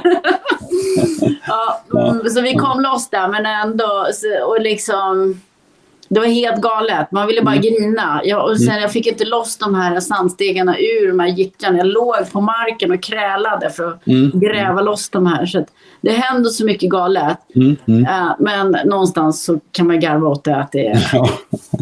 det är, ju, bara, det är ju bara ett race. Det är så här. Ja. Och, och sen ibland när det är så här, då måste jag på mig när det har blivit också det här roligt i bilen. Som jag tror är varför jag också nu har blivit, det visste jag inte, att jag skulle bli bra att vara ett team i bil. För jag har kört motorcykel och var mitt eget team i alla år. Mm. Och måste peppa mig själv och sånt. Mm. Eh, Men nu när jag åker bil så visste jag inte att jag skulle bli en bra teamplayer. För man är ju väldigt nära, 24 timmar om dygnet nästan. Eh, Det är stresspåslag 100. Mm. Man ryker ihop. Alltså, för man kan ha helt olika uppfattning om någonting eller hur vi ska köra. Mm.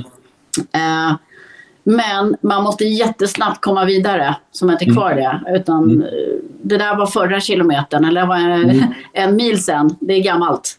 Sen får man göra en debriefing efteråt och hur, hur ska vi undvika det här eller hur ska vi ta igenom den här situationen. Mm. Mm. Och där har vi blivit väldigt bra nu, Annette Fischer och jag. Mm. Att vi har en, ett modus operandi som hela tiden tar oss framåt. Mm. Mm. I de här superstressade lägena där det är liksom. Mm. Mm. så. Men det är också för att jag är väldigt bra på att skapa det här att man har roligt och det är lite galet. Mm. Mm. Eh, så till exempel eh, om, om, det, ja, om det nu har varit så här jävligt. Så det bara, Och sen säger jag bara så här, why do we do this? Fucking shit. Liksom. Because we love it! Så liksom sitter jag bara skriker i bilen. Liksom. We love this! Give us more shit! Liksom. Så det är liksom hela tiden att det finns ingenting som stoppar oss. Nej. Mm. Ehm, och, ja, jag hittar på galenskaper. Jag har suttit och sjungit för en förare Midnattssolsrallyt som uh, är mycket etablerad. Åkt rally i 30 år. Jag kan säga han har aldrig haft en co-driver som jag. Nej. Du får veta att jag är jättedålig på att sjunga också. Men varje sträcka fick han välja en låt. Mm. Eh, Så skulle jag sjunga den. Jag kunde kanske bara refrängen. Men för att komma i rätt mode inför sträckan. Liksom. Mm. Mm. Eh, sen är jag jättenoga med det jag ska göra. Så det är Mm. absolut 100% professionellt. Det här året som har varit från att vara amatör co-driver, för jag är absolut inte proffs. Jag är motorcykelförare som Mm. kan navigera motorcykel. Mm. Men för att bli en bra co-driver så måste du, du bli liksom supersekreterare. Mm. Och eh, vad heter det? mm, Nanny och allt möjligt. Liksom. Mm. Du måste ta hand om allt. Mm. Och sen måste det vara lite Gestapo också för det är tider. Så. Mm. Mm. Mm. så att jag har ju liksom fått bygga på allt det här. Men, Mm. eh, men eh, jag behöll det roliga och galna också. Det är liksom Mm. the, the little extra you get. Därför, eh, du också, just när det gäller co-driver så sa du också att de som har kört motorcykel Mm. är eftertraktade som Ja, i just co-drivers. Dakar-sammanhang så är det ju så eftersom och det här är så här, motorcyklarna startar ju först i Dakarrallyt. Mm. Så vi måste ju navigera för att inte åka vilse. Just det. Mm. Sen när bilarna startar typ två, tre timmar senare än oss. Mm. Då har det redan åkt 100 eller 200 motorcyklar och gjort spår. Så att de kan i princip följa våra spår. Mm. Mm. Utan de behöver navigera för att veta vad som kommer så att föraren ska kunna köra fortare. Det. Men det är ju sällan en bil åker vilse-vilse så som motorcyklar kan göra. Det skulle Mm. vara om en waypoint ligger fel eller det är lite fel i rullboken. Men det kan också hända. Mm. Men eh, motorcyklarna måste verkligen kunna navigera för att inte åka vilse.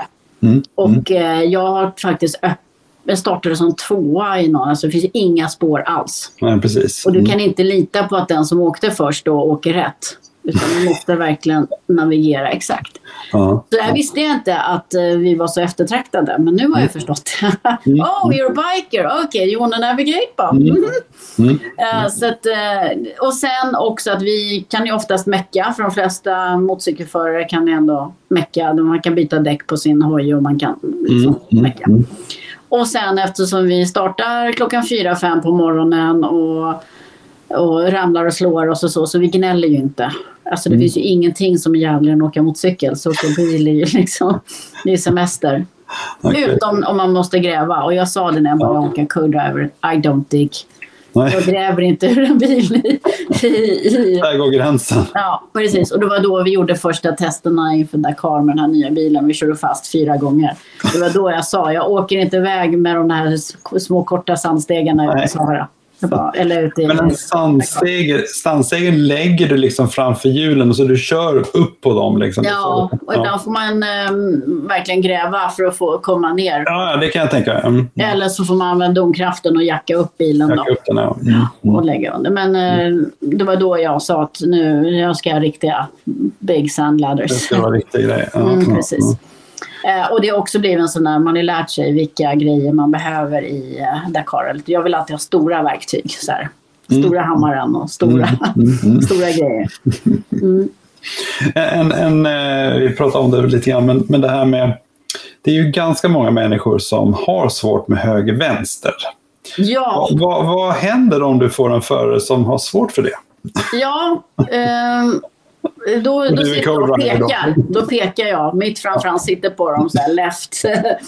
Eh, det är svårare om jag har en co-driver som liksom säger höger men pekar åt andra hållet. Och det har Aha, hänt. okej, just det. Mm, Eh, Eftersom jag, ja, jag har ju kört väldigt mycket rally också. mm. Eh, nu hann vi inte gå igenom det, men jag gjorde ett litet byte efter fem Dakar-rallyn. Ja, ja vi, vi, det, vi, Ja. vi får täcka lite den här nu. Hur, hur hamnade du i bilen? Vi, vi Ja. halkade rakt in från motorcykeln här. Och det var ju också egentligen, jag åkte mitt sista Dakar-rally när jag var 43 år. Ja, ja. Och då har jag åkt eh, föråkare med min Dakar-rallyhoj i Midnattssolsrallyt några år, i fyra Mm. år. 2007, 8, 9, 10. Mm. Och 2011 körde jag Dakarrallyt. Eh, och sen kände jag väl att nu börjar, det börjar slita på kroppen. Så. Mm, mm. Och i samma veva så blev eh, jag har ju lärt känna då Team Tidö genom Dakarrallyt. Och Team Mm. Tidö David från Schenkel. Mm. Och han hade ju Björn Waldegård och Stig Blomqvist och Mikael Persbrandt och lite så här, riktigt stora stjärnor i sitt team. Mm. Och så fick jag frågan att hoppa in och köra i Team Tidö Mm. Mm. i en av hans fina Porschar. Mm. Eh, och det var ju också med skräckblandad förtjusning jag sa ja. Mm. Absolut vill jag prova det här. Eh, och, eh, så jag är jättetacksam att jag fick den här uh, möjligheten att han mm. öppnade upp sitt team för mig och sen få åka med sådana legendarer. Som Blomqvist och uh, Valdegård. Mm. Som jag, för sig, jag kände ju dem lite sen innan som jag kört mm. som föråkare. Mm. Uh, men då insåg jag så här, men Historic Rally kanske är det som blir min nästa grej. Mm. Året efter köpte jag min Toyota Starlet som jag fortfarande har, Killer Starlet. Och så mm. liksom blev jag rallyförare. Mm. Mm. Och köpte med en trailer och köpte skåpbil och köpte en domkraft och liksom. Mm. mm. Och sen hade jag eh, vet du, två, två gubbar där som blev mina mekaniker. Eh, Benny och Kjelle. Um, och så vart vi lilla Killesdalet rallyteam och körde helt plötsligt uh, Historic EM nere i Estland och Finland. Och mm. Tog någon sträckseger och vann 1300-klassen. Och, ja, så, det, så det gick ganska bra. Och det var bara Lattjo Lajban. Ja, ja, ja. uh, men uh, sen eftersom jag på med det här och hade internationell licens mm. så blev jag tillfrågad, var det 2000 15 kanske. För jag körde ju för fullt. Um, 15 mm. 16. Jag körde EM och det gick ju jättebra allting. Mm. Så fick jag hoppa in som co-driver åt Stefan Helin. Mm. Som är en stor, svart Opel Ascona. För han behövde någon med internationell licens. Mm. Så sa det, men jag är ju ingen co-driver. Jag har inte läst, skrivit noter och så. Jag kan ju mm. bara lite, lite grann alltså. Mm. Så jag sa, du får skylla dig själv. Eh, men då åkte vi till Estland. Ja. Så åkte jag co-driver med honom. Eh, det gick ju bra tills vi tappade hela bakhjulaxel och hjul och sånt. Mm. Men, mm. men eh, då fick jag åka co-driver första gången. Mm. Och sen hösten 2013, tror jag var, då min gamla teamchef från när jag tävlade i Australien, han skulle köra i Marocko i en sån här side by side som precis hade börjat då. Mm, mm. Och hans vanliga kurdiver blev sjösjuk i sanddynerna och det kan man bli. Jag har också kräkts i hjälmen så det, är mm, liksom, mm, det är sånt som kan hända. Mm. Så då hade jag tre dagar på mig att åka ner till Marocko och hoppa in som co-driver. Och då kom vi eh, fyra totalt och tre i klassen. Och då frågade han om jag ville åka Dakar-rallyt som co-driver. Mm. Och så fick jag göra mekanikertesterna med, med teamet och klara det. Mm. Och sen åkte jag Dakarrallyt som co-driver 2014 faktiskt. Så från att ha liksom släppt Dakar 2011 och bara åka lite rally sådär. Ja, ja. Så bara tjopp så var jag tillbaka till Dakar igen. Och uh, under den här resan så, ja då helt plötsligt var jag inne i bilvärlden. Och då är det lite gamla kontakter som jag hade. Mm. Fick jag kontakt med. Så den sommaren 2014 fick jag frågan om jag ville åka co-driver i ett engelskt team. Mm. Som heter Rally Raid UK. Mm. Eh, med Paul Round då som teamchef. Och då skulle han ha tre bilar i, eh, i teamet. Jag måste bara stoppa det här nu. När du säger mm. Rally Round. Alltså vi, vi har ju fått en fråga precis här nu av Hans mm. Hansen som är faktiskt en av eh, Gokart-pappans absolut mest trogna eh, lyssnare här. Eh, som tycker att det är väldigt intressant att höra om din karriär här nu. Men mm. han frågar just om åren inom RR. Jag funderar lite mm. på... Road racing. Jag, jag, tror det är road racing. Ja. Mm. Men, men, vi kanske kommer dit om en liten stund. Om du, men, men vi kan ju... Eller, eller vad... vad... Ja, men det har jag väl, det har vi väl redan dragit tror jag. Ja, har vi tagit... ja, för det var ju där allting började med min svart och gulrandiga hoj och så. Ja. och sen bytte, var jag ju och tränade där i Spanien, eller ja. i, ehm, i Frankrike. Ja, ja, ja. Mm, mm. Så att jag tror det var det. Ja. ja, men jag tror det här, jag tror Hans... Jag tror Hans redan har lyssnat på det här. Bara ja, men då kanske han kom in, kanske missade precis i början. Då. Men Hans är annars ja. en av mina absolut trognaste lyssnare här. Men, men, eh, ja. eh, annars Hans, du får formulera om frågan så får vi se om vi... vi... Ja, precis. För den känner jag att den har vi nog tagit. Ja, um, nej, men i alla fall. Det var det engelska teamet. Ja. ja. Och då, då kan jag säga att det, det är inte bara att ställa upp i Dakarrallyt ens som mm. är gratis för att det kostar varje person som är med eh, får du betala en anmälningsavgift för. Så att jag mm. som om du är förare eller co-driver då kostar det typ 100 000, 150 000 per skalle. Mm. Ska de ha med Jag- säga- mekaniker? Jag, säga, jag, jag tror jag förstår nu vad han skriver. Han säger egentligen bara att det är väldigt intressant. Han, det är ingen fråga, utan han Nej, precis. Jag tror det. Det är jag som eh, läser lite fel här. Så att, Ja, jag tror också det. Det men verkar inte som det. nu, nu vet vi varför du har gult och svart på hjälmen till exempel. Ja, precis. Ja. Eh, Men i alla fall, så det är väldigt dyrt att vara med. Och ska man vara med som mekaniker så måste man betala 100 000 i anmälningsavgift till arrangören Mm. för att du ska få ta med dig en mekaniker. Så att, men då- då skulle jag få åka co-driver. Då betalar jag min egen anmälningsavgift, min personliga anmälningsavgift. Mm. Eh, och jag sa okej, ja men det, mm, det är jätte, helt okej, det vill jag göra. För jag ville lära mig mer om liksom, co-driver-sidan då. Mm, mm, Eh, och det som hände då att jag åkte dit i september på teamets tester. mm, Men då tänkte jag, jag åker dit några dagar innan för att liksom lära mig mer om hur de bygger bilarna, träffa teamet, mekaniker och sånt. Ja. Så jag var där tre dagar innan resten av teamen kom och skulle testa bilar. Så då lärde jag mig hur de byggde bilarna, hur röromskonstruktion och individuell fjädring och det var Mm. eh, diffat både fram och bak och allt möjligt. Ehm, och sen när de andra förarna och kurdaverserna kom Mm. då skulle de ju köra sina bilar och då hade ju teamchefen så mycket att göra med dem. mm, Så han har ju inte tid att köra sin bil som jag skulle vara co-driver i. mm. Så då sa han, men Annie du kan ju hoppa i bilen och köra lite så du liksom får känna på den Mm, och ja, lära dig lite mer. Och då körde jag den här testslingan tillsammans med de andra och då gick det så himla bra. Mm. Så då sa han efter eh, den här helgen så sa han det att if you don't mind I can put you up as a driver. jag bara, I don't mind. alltså det var ju helt galet Ja, att ja. få Mm, en i princip gratisstyrning. Jag betalade ju bara min personliga anmälningsavgift. mm, mm, Så att istället för att betala en och en halv miljon så betalade jag 100 000 kronor plus Mm, eh, mm. min flygresa. mm. Så det var min första eh, liksom, Dakar som bilförare. Då körde Mm. jag högsta klassen T1. Då. Ja. Men T, lite- T är högsta klassen säger det är högsta klassen, det är den Mm, största. Liksom. Och, och Då- vad, är, vad, bara för T, vad, vad är det för typ av bil? Hur mycket effekt och hur, hur mycket... Ja, det är lite svårt men det handlar om Framförallt, det får, då T1 fick det vara max 3 liters motor och okay.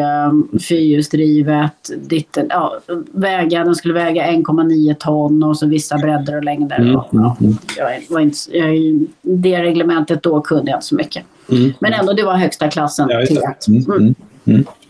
Uh, tyvärr, det var ju alltid en sån här, när man får en sån här styrning då handlar det inte om att jag ska åka dit och vinna utan min roll var ju att vara support eh, bil till de andra tre förarna i teamet. Just det. Mm. Ja, och det kan ju vara helt okej. Tyvärr var de här så fruktansvärt dåliga och långsamma.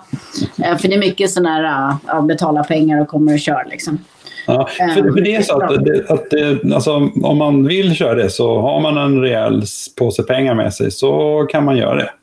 Så är det. Ja, Ja. Du måste ju ha licens och lite Ja, ja, ja precis. Måste, Mm, Du måste väl på något sätt ha kvalificerat det. Men då var det lite sådär. Mm, mm. Hade du bara pengar.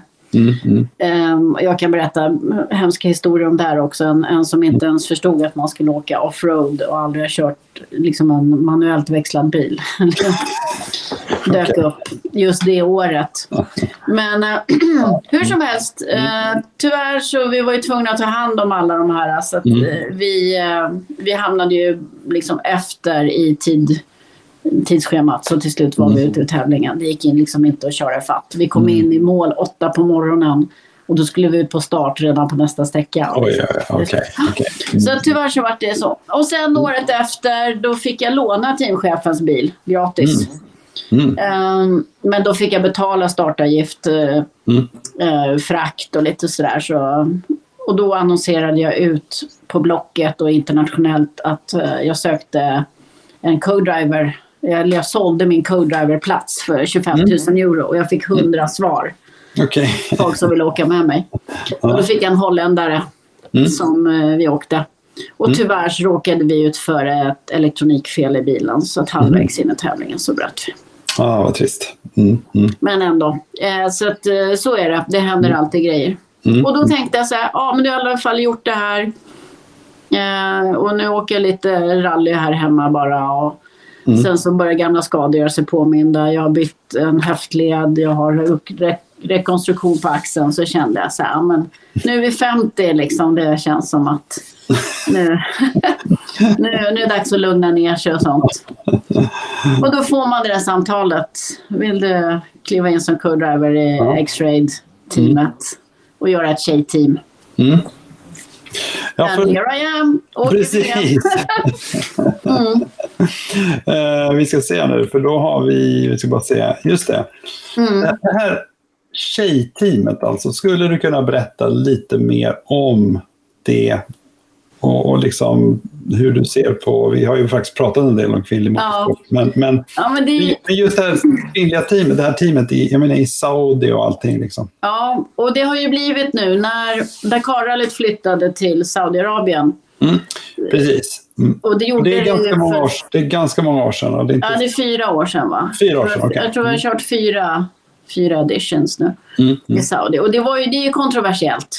Mm. Absolut. Saudiarabien eh, är inte riktigt som alla andra länder. Nej. Men vad man, in, vad man ska förstå är att det sker jättemycket förändringar där Mm. till det bättre. Mm. Sen den här MVS tog över. Han gjorde ju en kupp. Han låste ju in alla de andra eh, makthavarna i lyxhotell. Och så bara tog han över makten. Mhm. Och sen nu, han är ju inte kung, han är fortfarande prins. Men, eh, men eh, han kör på med sin modernisering. Mm. Men samtidigt ett väldigt traditionellt land som är muslimskt. Och de, Mm. alltså man lever ju efter Koranen. Så är Mm. det. Och det gör ju Mm. folket också. De tror ju på det här. Mm, mm. Och det får man ha respekt för. Men det börjar hända så mycket så att de vill ju ta dit motorsport. Mm. Eh, och de, eh, jag vet inte när Formel 1 dök upp på kalendern men det har ändå varit Mm. där några år. Ja, precis. Sen skulle Dakarrallyt skulle de över dit. Mm. Men då var det ett problem för att Dakarrallyt sa men hur gör ni? Det finns ju kvinnliga deltagare här. I Formel 1 behöver man inte tänka på sådana grejer. Mm. Inte Eh, än. men, Inte nej, det fanns inga kvinnliga förare i Formel 1. Mm. Mm. Men eh, ska man åka Dakarrallyt så blir det problem. Mm. Så då börjar det luckras upp det här med att de med kvinnor kanske måste börja köra bil också. Mm. Plus att de inser också för ekonomins skull behöver kvinnor börja arbeta. Ja. Mm. Och sen för turismens skull. Så det är många samverkande faktorer. Men Ja. Mm. med Dakar där vart det definitivt. Dakar kunde inte flytta dit för ens kvinnor fick köra bil.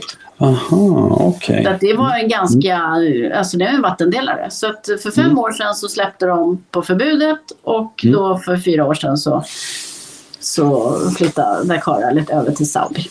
Mm. Okej. Ja, så det där kan man säga. Det känns ändå rätt kul att en sport har faktiskt bidragit. För annars brukar det bara vara sportswashing. Men nu Ja, har det ja. faktiskt varit ett där, där det verkligen gjorde skillnad med att Dakar flyttade Ja. till Saudiarabien. Mm. Sen kanske inte det är det enda. Det kanske var på gång ändå, men nu vart det ganska... Men det är ändå säkert bidragit på något sätt. Ja. Mm. Mm. Och nu satsas det väldigt mycket på tjejer där nere. Och Mm. ett bevis är att för ett år sedan så, så lanserar man eh, Saudiarabiens första helkvinnliga rallytävling, Rally Mm. Jamil. Mm. Och eh, så blev jag inbjuden då eftersom jag var och åkte Dakar där nere. Eh, och då sa, eh, ja, man visste inte riktigt vad det var men vi åkte ner. Jag, jag ville, det här är ett amatörrally så jag ville ju mest ge den här tävlingen legitimitet. Ja. Mm. Att jag är där för tjejernas skull, inte Mm. för att liksom, jag ska Mm. sno deras pokal. Mm. Mm. nu råkade jag ju vinna, så jag Ja, snodde precis. den i alla fall. Men, men jag var med där för att coacha dem. Mm. Mm. Ehm, gärna alltså, om jag kunde bidra på något annat sätt. Och då Mm. blir det, jag knöt kontakten med en, eh, en uh, tjej där, Mm. Maha Alhamli. Mm. Som jag nu under hösten har coachat och åkt Saudiska mästerskapen med. Då, då, som Mm. hennes co-driver och förarcoach. Och det gick så bra så att vi kom tvåa i mästerskapet i T4-klassen då, sån här buggy. Mm. En Can-Am buggy. Mm. Och jag har även varit där nere nu för en månad sedan. Och så vann jag ju Rally Jamil, äh, kom trea i Rally Jamil då igen. Just det, ja, det har jag sett Ja. på Facebook. Ja. Mm. Mm. Eh, och, eh, så att jag känner att här gör jag ju nytta Mm. med, Mm. Mm. med ja, vad jag kan bidra med inom Ja. Mm. kvinnlig motorsport. Då. Och där känns det som extra, extra viktigt. Ja. Mm. Här hemma har vi kommit väldigt långt och Mm. med satsningen, vårt förbund satsar ju Mm. också på tjejer. Hela FIA satsar ju på Mm. Women Motorsport. Jag var där på en konferens 2016 redan när det började. Mm. Eh, Men jag tror att jag är sån, jag är mer mm, på plats och, jag kan, alltså, och hjälper till. Mm. Mm. Och då tycker jag att, um, att jag kan bidra hos Audi. Sen finns det mycket grejer de behöver modernisera. Ja. Eh, Men de är absolut på rätt väg. Mm. Tycker jag. Mm. Så att, eh, mm. Ja, det, är kul. Det, Ja, men sen ser jag fortfarande, man kan ge hur mycket förutsättningar som helst, men tjejerna måste ju verkligen vilja satsa och eh, ska du bli duktig så måste du alltid välja bort någonting annat. Ja, Så du precis. måste Mm. Mm. prioritera Mm. och du måste vara hård. Mm. Alltså, för att eh, ditt motstånd kommer vara hård, hårda, om man säger så. Mm. Mm. Så att eh, det är fortfarande inget gulligull i motorsport. Det, det, motorsport kommer ju inte bli tjejigt bara för att tjejer håller på. Utan de Nej. tjejerna som håller på är ju lika hårda som killarna. Mm. Mm. Om Mm. man säger så. Men för att välkomna nya tjejer så behöver det kanske vara lite, Mm. lite tjejer. Lite, ja. Ja, men jag tror, jag, jag tror precis som du och jag tror också att för jag menar, motorsporten är så... Jag menar, det, det är kanske små grejer sådär, men det kan ju allt ifrån hur, hur duscharna är liksom, eller någonting när man kommer till en racebana så kanske man... Mm. Om man är kille så är det inget konstigt, men om man är tjej så tycker man ah, men, nej, jag vill inte duscha. Nej, Av någon anledning. Liksom, alltså, att, Ja, eh, men det är liksom, eh, allting är ju väldigt anpassat för killar kan man ju säga. ja, så Alltså, det. Och det- är inte så konstigt eftersom det är egentligen bara killar som från Precis. början har varit. Så Precis. man, man får ge det lite tid. Man behöver, ja. Jag tänkte att man behöver inte vara så upprörd heller. Nej, Utan man bara jobbar på. ja, precis. Ja. Mm. Så, så var det när jag började med motorcykel. Det fanns ju inga tjejomklädningsrum eller någonting då. Mm, mm, Så att um, mm. det... Ja, nej, men det, ja, jag tycker det är väldigt kul att du eh, jobbar med detta. Jag tycker det är väldigt coolt att du har det här Saudi-teamet. Jag ska försöka följa det lite mer noggrant, hur det går. Ehm, vi ska se här. Nu har vi faktiskt eh, den här frågan. Ja, Ja, det känns som det börjar bli avrundning här då. ja precis. Vi, vi, vi närmar oss lite avrundning Mm. med lite vad du... Vad, vad är liksom det bästa med motorsporten och vad är det som gör kanske också att du är väldigt... Vad, vad, ja, du, kan, du får väl säga lite vad du tycker. Vad är det som gör att du är en bra liksom, eh, motorsportförare? Ja, alltså för mig är ju motorsport, eh, kan jag säga, det som är bra att jag fortfarande kan hålla på. Mm, mm, mm. Även, och, och det brukar jag säga att det som är kul med motorsport är att det är ofta över generationsgränser. Ja, mm, mm, Eh, mycket annan sport är ju väldigt att eh, visst, du har unga som håller på och sen alla andra är åskådare eller så. Men här Mm, håller mm. på. Även om man är 50 plus. Jag fyller 55 i år. Mm, mm. Och jag tävlar ju mot sådana som är liksom 20, 25, 30. Alltså Mm, alla. mm, Och jag mm. tävlar med gubbar som är äldre än mig. Mm, mm, som också. Inga tanter som är äldre än mig vad jag vet. Men mm, mm. gubbar som är äldre än mig. Mm, mm. Ehm, och att eh, liksom att, eh, att det är över generationsgränserna. Sen Mm. är det också över landsgränser för mig. Alltså jag har tävlat Ja. överallt i hela världen. Mm, mm. Jag har haft teamkollegor från hela världen. Alltså Mongoliet, från Australien, från, Mm.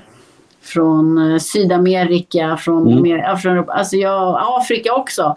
Mm. Så att, eh, för mig är det mer än bara sporten och tävlandet. Utan Ja. det är ju, helt- för mig är det livet. Det är ju Mm. hela innehåll. Det är essensen av det jag lever för. Mm, mm. Eh, och det är därför jag håller på fortfarande. För det finns Ja. nya grejer hela tiden. Sen tror jag att det är någon som har haft en sån här bred karriär som jag. Nej.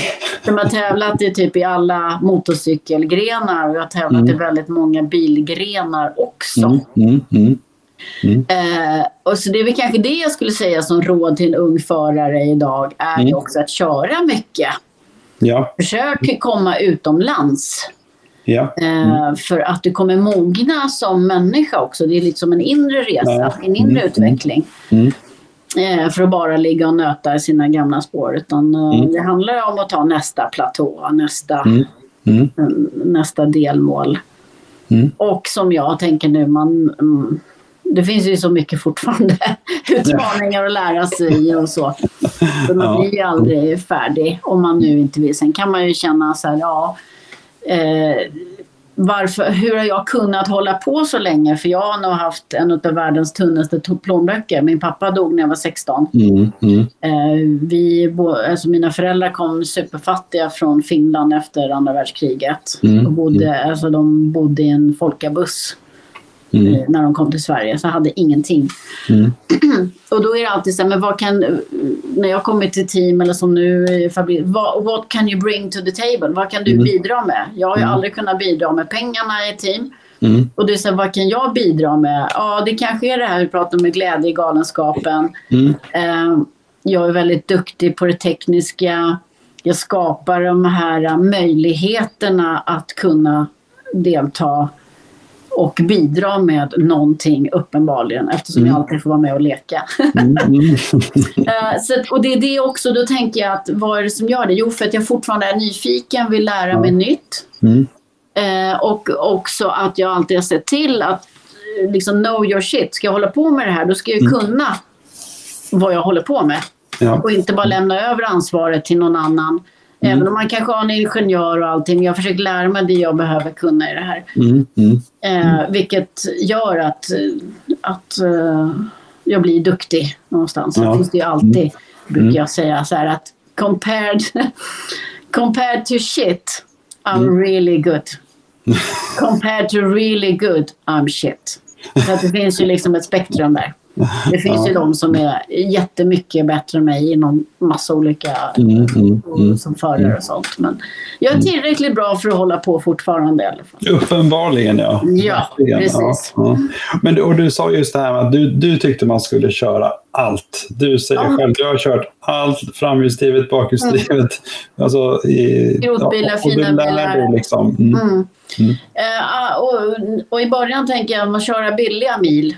Mm. Man kanske inte har råd att träna i värsta racefordonet för det kostar så mycket. Men kör i något billigt skräp Mm. då. Mm. Det spelar ingen roll om fjädringen är dålig för då lär du dig att, att anpassa och, och optimera körningen för just den Mm. eh, bilen. Så, så när jag började köra bilrally då, då körde jag skrotbilsrace liksom. Mm. Mm. Så jag har åkt allt, allt möjligt. Mm. Eh, Bara för att då lär du dig ju köra bil och gärna utan hjälpsystem. Då. Ja, just det. Att, Mm. eh, liksom, Mm. Ja, du- för du sa också liksom att du, du, när du sätter din bil så, så vet du hur du ska liksom anpassa din körstil Ja, för att kunna få det mesta ut av den bilen. Liksom. precis. Mm. precis. Och det kan vara allt från spårval eller hur Mm. du liksom sätter inbromsningen eller Mm, vad som helst. Mm. Och sen förstå också dynamiken med olika...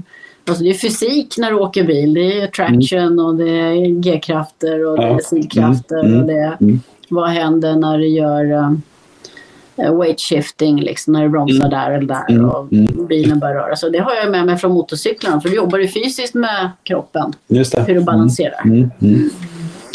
Eh, så att eh, så. Mm. Mm. Ja, kör Ja, det och ha roligt. Ja, nej, men jag tycker sladda är alltid roligt tycker jag. Okej, när man går kort får man ja. inte sladda. Men, men, men ehm, Vi var ute och sladdade här om kvällen faktiskt. Det var, det var liksom blött och det började bli mörkt och vi hade slitna regndäck på kartan här. Men Sirion, Sirion tyckte det var jätteroligt. Men, ja, det- det är jätteroligt. Men det måste man också göra. mm, mm, Om, om det inte är roligt, varför ska man hålla på? Det här är ju livet vi håller på med hela mm, tiden. mm, mm, mm. Vad har du för mål här nu för 2023 om vi håller oss till 2023? Ja. Vad händer? Jag har ju lovat att jag skulle åka nu VM-serien i Rally Raid. Eh, Mm. Nu åker ju vi, jag med X-Raid, deras prototyp Yamaha då. Mm, Så det är inte riktigt helt klart att de är med med den i alla tävlingar. Så jag är liksom standby när det händer någonting. mm, Eh, sen så kommer jag åka mer säkert till Saudiarabien. Mm. Mm, det finns lite projekt där. Så att, um, mm. eh, sen hade jag en idé om att sätta fart på min Killer Starlet Mm, Historic Rally-bil mm. också. Du har kvar den? Mm. Mm. Jag har kvar den. Jag kommer nog aldrig sälja den. Det är min bebis. Mm. Eh, Min, en av mina motorcyklar står ju faktiskt på museum på Tidö slott i Västerås. Jaha, MC Collection. Den, eh, med, den står i ökensand i, med en monter där med Dakar-låda och allting. Så där Aha, kan man se hur den så Alltså, Vi får se om Starleten också hamnar på museum så smått. Tidö slott, det måste vara ett ställe där Tidöavtalet har skrivits då, eller? Det är nog detsamma slottet. Ja, det borde vara det. Ja, precis. Har de fått kolla det, in det är så mycket mer. Kan jag säga. De har, brukar ha onsdagsträffar där för bilar, också så här med entusiastbilar. Mm. Och sen har de ett jättefint motorcykel och cykelmuseum där. Mm. Som eh, jag kan rekommendera. Mm. Mm. Eh, Plus att min motorcykel står ju där såklart. Ja, då får vi... Med gubbe på med en... eh, några av mina gulsvarta hjälmar finns där också på utställningen. Okej. Mm. Mm. Ja, det får vara ett tips då, åka dit och Ja, precis. in äh, motorcyklarna. Ja, så att liksom mål... Nu... är- Men jag har redan blivit tillfrågad om Dakar 2024 så att Mm. liksom... Mm. Mm. Ja.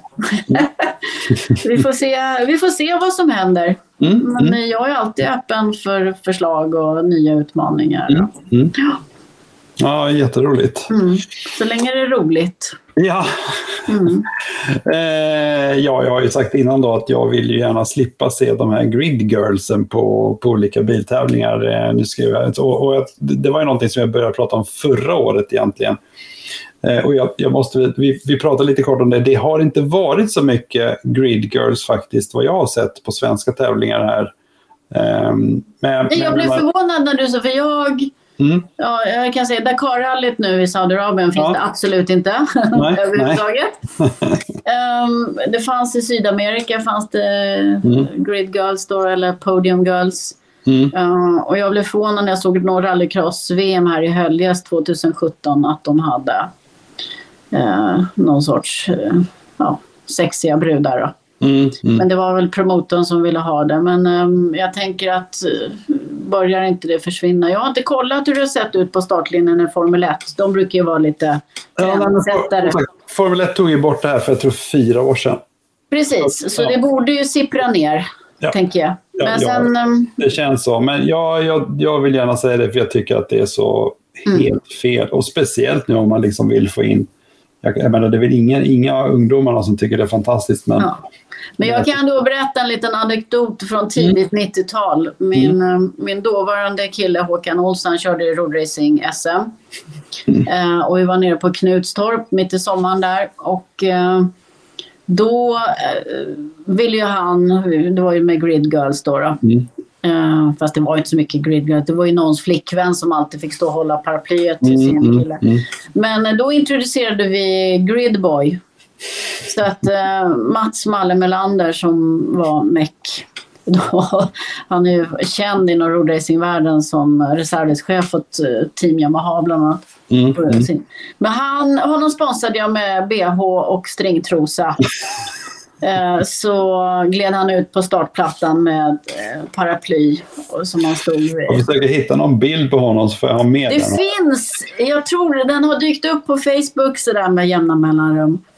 Men eh, så att vi var tidigt ute med det och försöka utjämna de där könsnormerna. Ja, det är bra. Det är en Ja, föredöme. så vi hade Ja. Gridboy och jag har ju efterlyst det ibland själv när jag har stått högst upp på Mm. pallen. Mm. Så vill jag ju gärna att de kunde ju liksom, då kunde de ju bjussa på någon, någon Gridboy någon En gång. riktig snygging där som blir Ja, lite lättklädd. Ja, men som sagt jag tycker nog att eh, jag har inte... Det är ingenting som jag direkt mm, de senaste åren. Men jag har ju, inte, jag har ju varit borta en del och i Saudiarabien, nej. Ja. Det finns inga grid girls överhuvudtaget. Nej, nej, det är bra. Mm. Av andra anledningar. Som Av kanske andra inte är anledningar, jättebra anledningar. Ja. men- Exakt. Ja, ja eh, alltså eh, jag tror så här att vi... Eh, jag tycker det har varit superintressant att och, eh, och liksom få prata med dig och jag är jätteglad för att vi kunde göra det. Om det är nu någon som har någon, någon fråga, någonting som ni tycker att vi faktiskt har missat eller glömt så får ni nog passa på nu. Annars så får vi... Tänkte jag att vi faktiskt eh, avrundar lite. Ehm, är det någonting som du tycker vi har glömt, Annie? Något som du känner att eh, nu har vi missat någonting? Jag tror Ja, jag kan ju faktiskt Ja. promota en grej som jag har... För tio år sedan hade jag en dröm att starta ett, eh, en rally eller en körning för tjejer. Mm. Um, sen blev det inte av av olika anledningar. Men nu har jag plockat upp den idén igen fast mer öppet för alla. Och den lanserades för ett år sedan. Då Mm. körde vi Sweden Challenge Roadbook Drive. Och det är Okej. verkligen för att alla ska kunna ta sin bil och vara med och köra med Roadbook.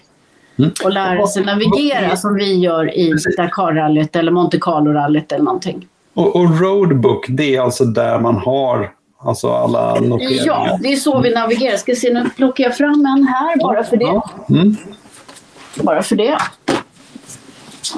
Sweden Challenge Roadbook Drive här. Okej, ja. Mm. Och då har jag gjort väldigt pedagogiskt Mm. med instruktion alltså för, för dummies. Hur det Mm. går till. Man läser från vänster till höger, uppifrån och ner och, Mm, mm, och alla sådana här skyltar. Och sen så kör vi en 13 mil med instruktioner här hur man gör. Okej. I lagligt tempo med lagliga bilar och Mm, eh, mm. på idealtid så man får, det lönar sig inte att åka fort. Okej. Eh, och förra året hade vi, jag tror det var drygt 25-27 bilar. Exakt lika många kvinnliga som manliga deltagare. 50-50, 100% jämlikt. Mm. Eh, så nu kör vi igen den 7, nej, 6 maj i Mm. Norrtälje. Sjätte och, eh, maj. Och förra året hade vi att det skulle vara lite eh, äldre bilar men nu säger vi alla välkomna, till och med elbilar. Jag tänkte, jag tänkte fråga hur... Jag Men har man en fin bil så är det jätteroligt. Så får man gärna köra. Ja. Mm. Och vi bjuder på frukost och navigationskurs av mig. Så 6 maj, swedenchallenge.com. Det, det måste vi också lägga Ja, faktiskt. Ja, mm. Och det här också, vi har ungdomsklass 18 till 20 år. Mm. Så har vi, det är mer än halva priset på startavgiften. Okej, ja, nej, det måste vi... Och det här är just för att få nya och prova på och bara känna att det är ganska kul att köra bil. För tyvärr kan man säga att det har blivit så här, men köra bil är fult. Men jag tänker att fortfarande att köra bil är ju så mycket mer än bara transport från A till B till jobbet. Mm, mm. Eh, det är ingen som klagar på att man går och shoppar och driver runt i ett köpcentrum en hel dag. i Mm, helt mm. Men istället för att kanske åka iväg på någon trevlig tur med fika, frukost och umgås med människor. Ja, ja. Så att jag vill faktiskt slå för det här motorintresse kan vara Mm. så mycket mer och faktiskt någonting som är bra. Mm. Ja, Så kul. därför har vi Var, Challenge. var går starten? Var sa du? Nord, eh, Sundsta säteri och så kör vi utanför Norrtälje. Utanför Norrtälje? Så kör vi en ögla och kommer tillbaks och så är det Mm. prisutdelning och lite så. Mm. Men det är, helt, det är alltså superamatör. Alla Mm. från 18 år och uppåt till pensionärer kan vara med. För vi kör ju snitthastighet. Ja, ja, det får vi verkligen göra lite reklam för. Det har varit kul. Mm. Ja, nej, alltså jag tror att vi eh, avrundar. Det har varit det. eh, grymt kul och ehm, tack så hemskt mycket. Om du bara stannar kvar. Jag kommer stoppa själva streamen här alldeles strax då, men ehm, tack så jättemycket. Det har varit jättekul att kul. vara med och som sagt Mm. hoppas eh, att det är någon, någon som har blivit kanske lite inspirerad, gärna om det är tjejer nu som att... Ja, det tror jag Eh, säkert. ja. Mm, Och väldigt kul att höra liksom hela, hela historien. Det var jätteroligt. Så. Tack så hemskt mycket. Vi syns där ute på någon bana eller ute i någon öken någonstans. Ja, men det gör vi. Hej då. Hej. Hej.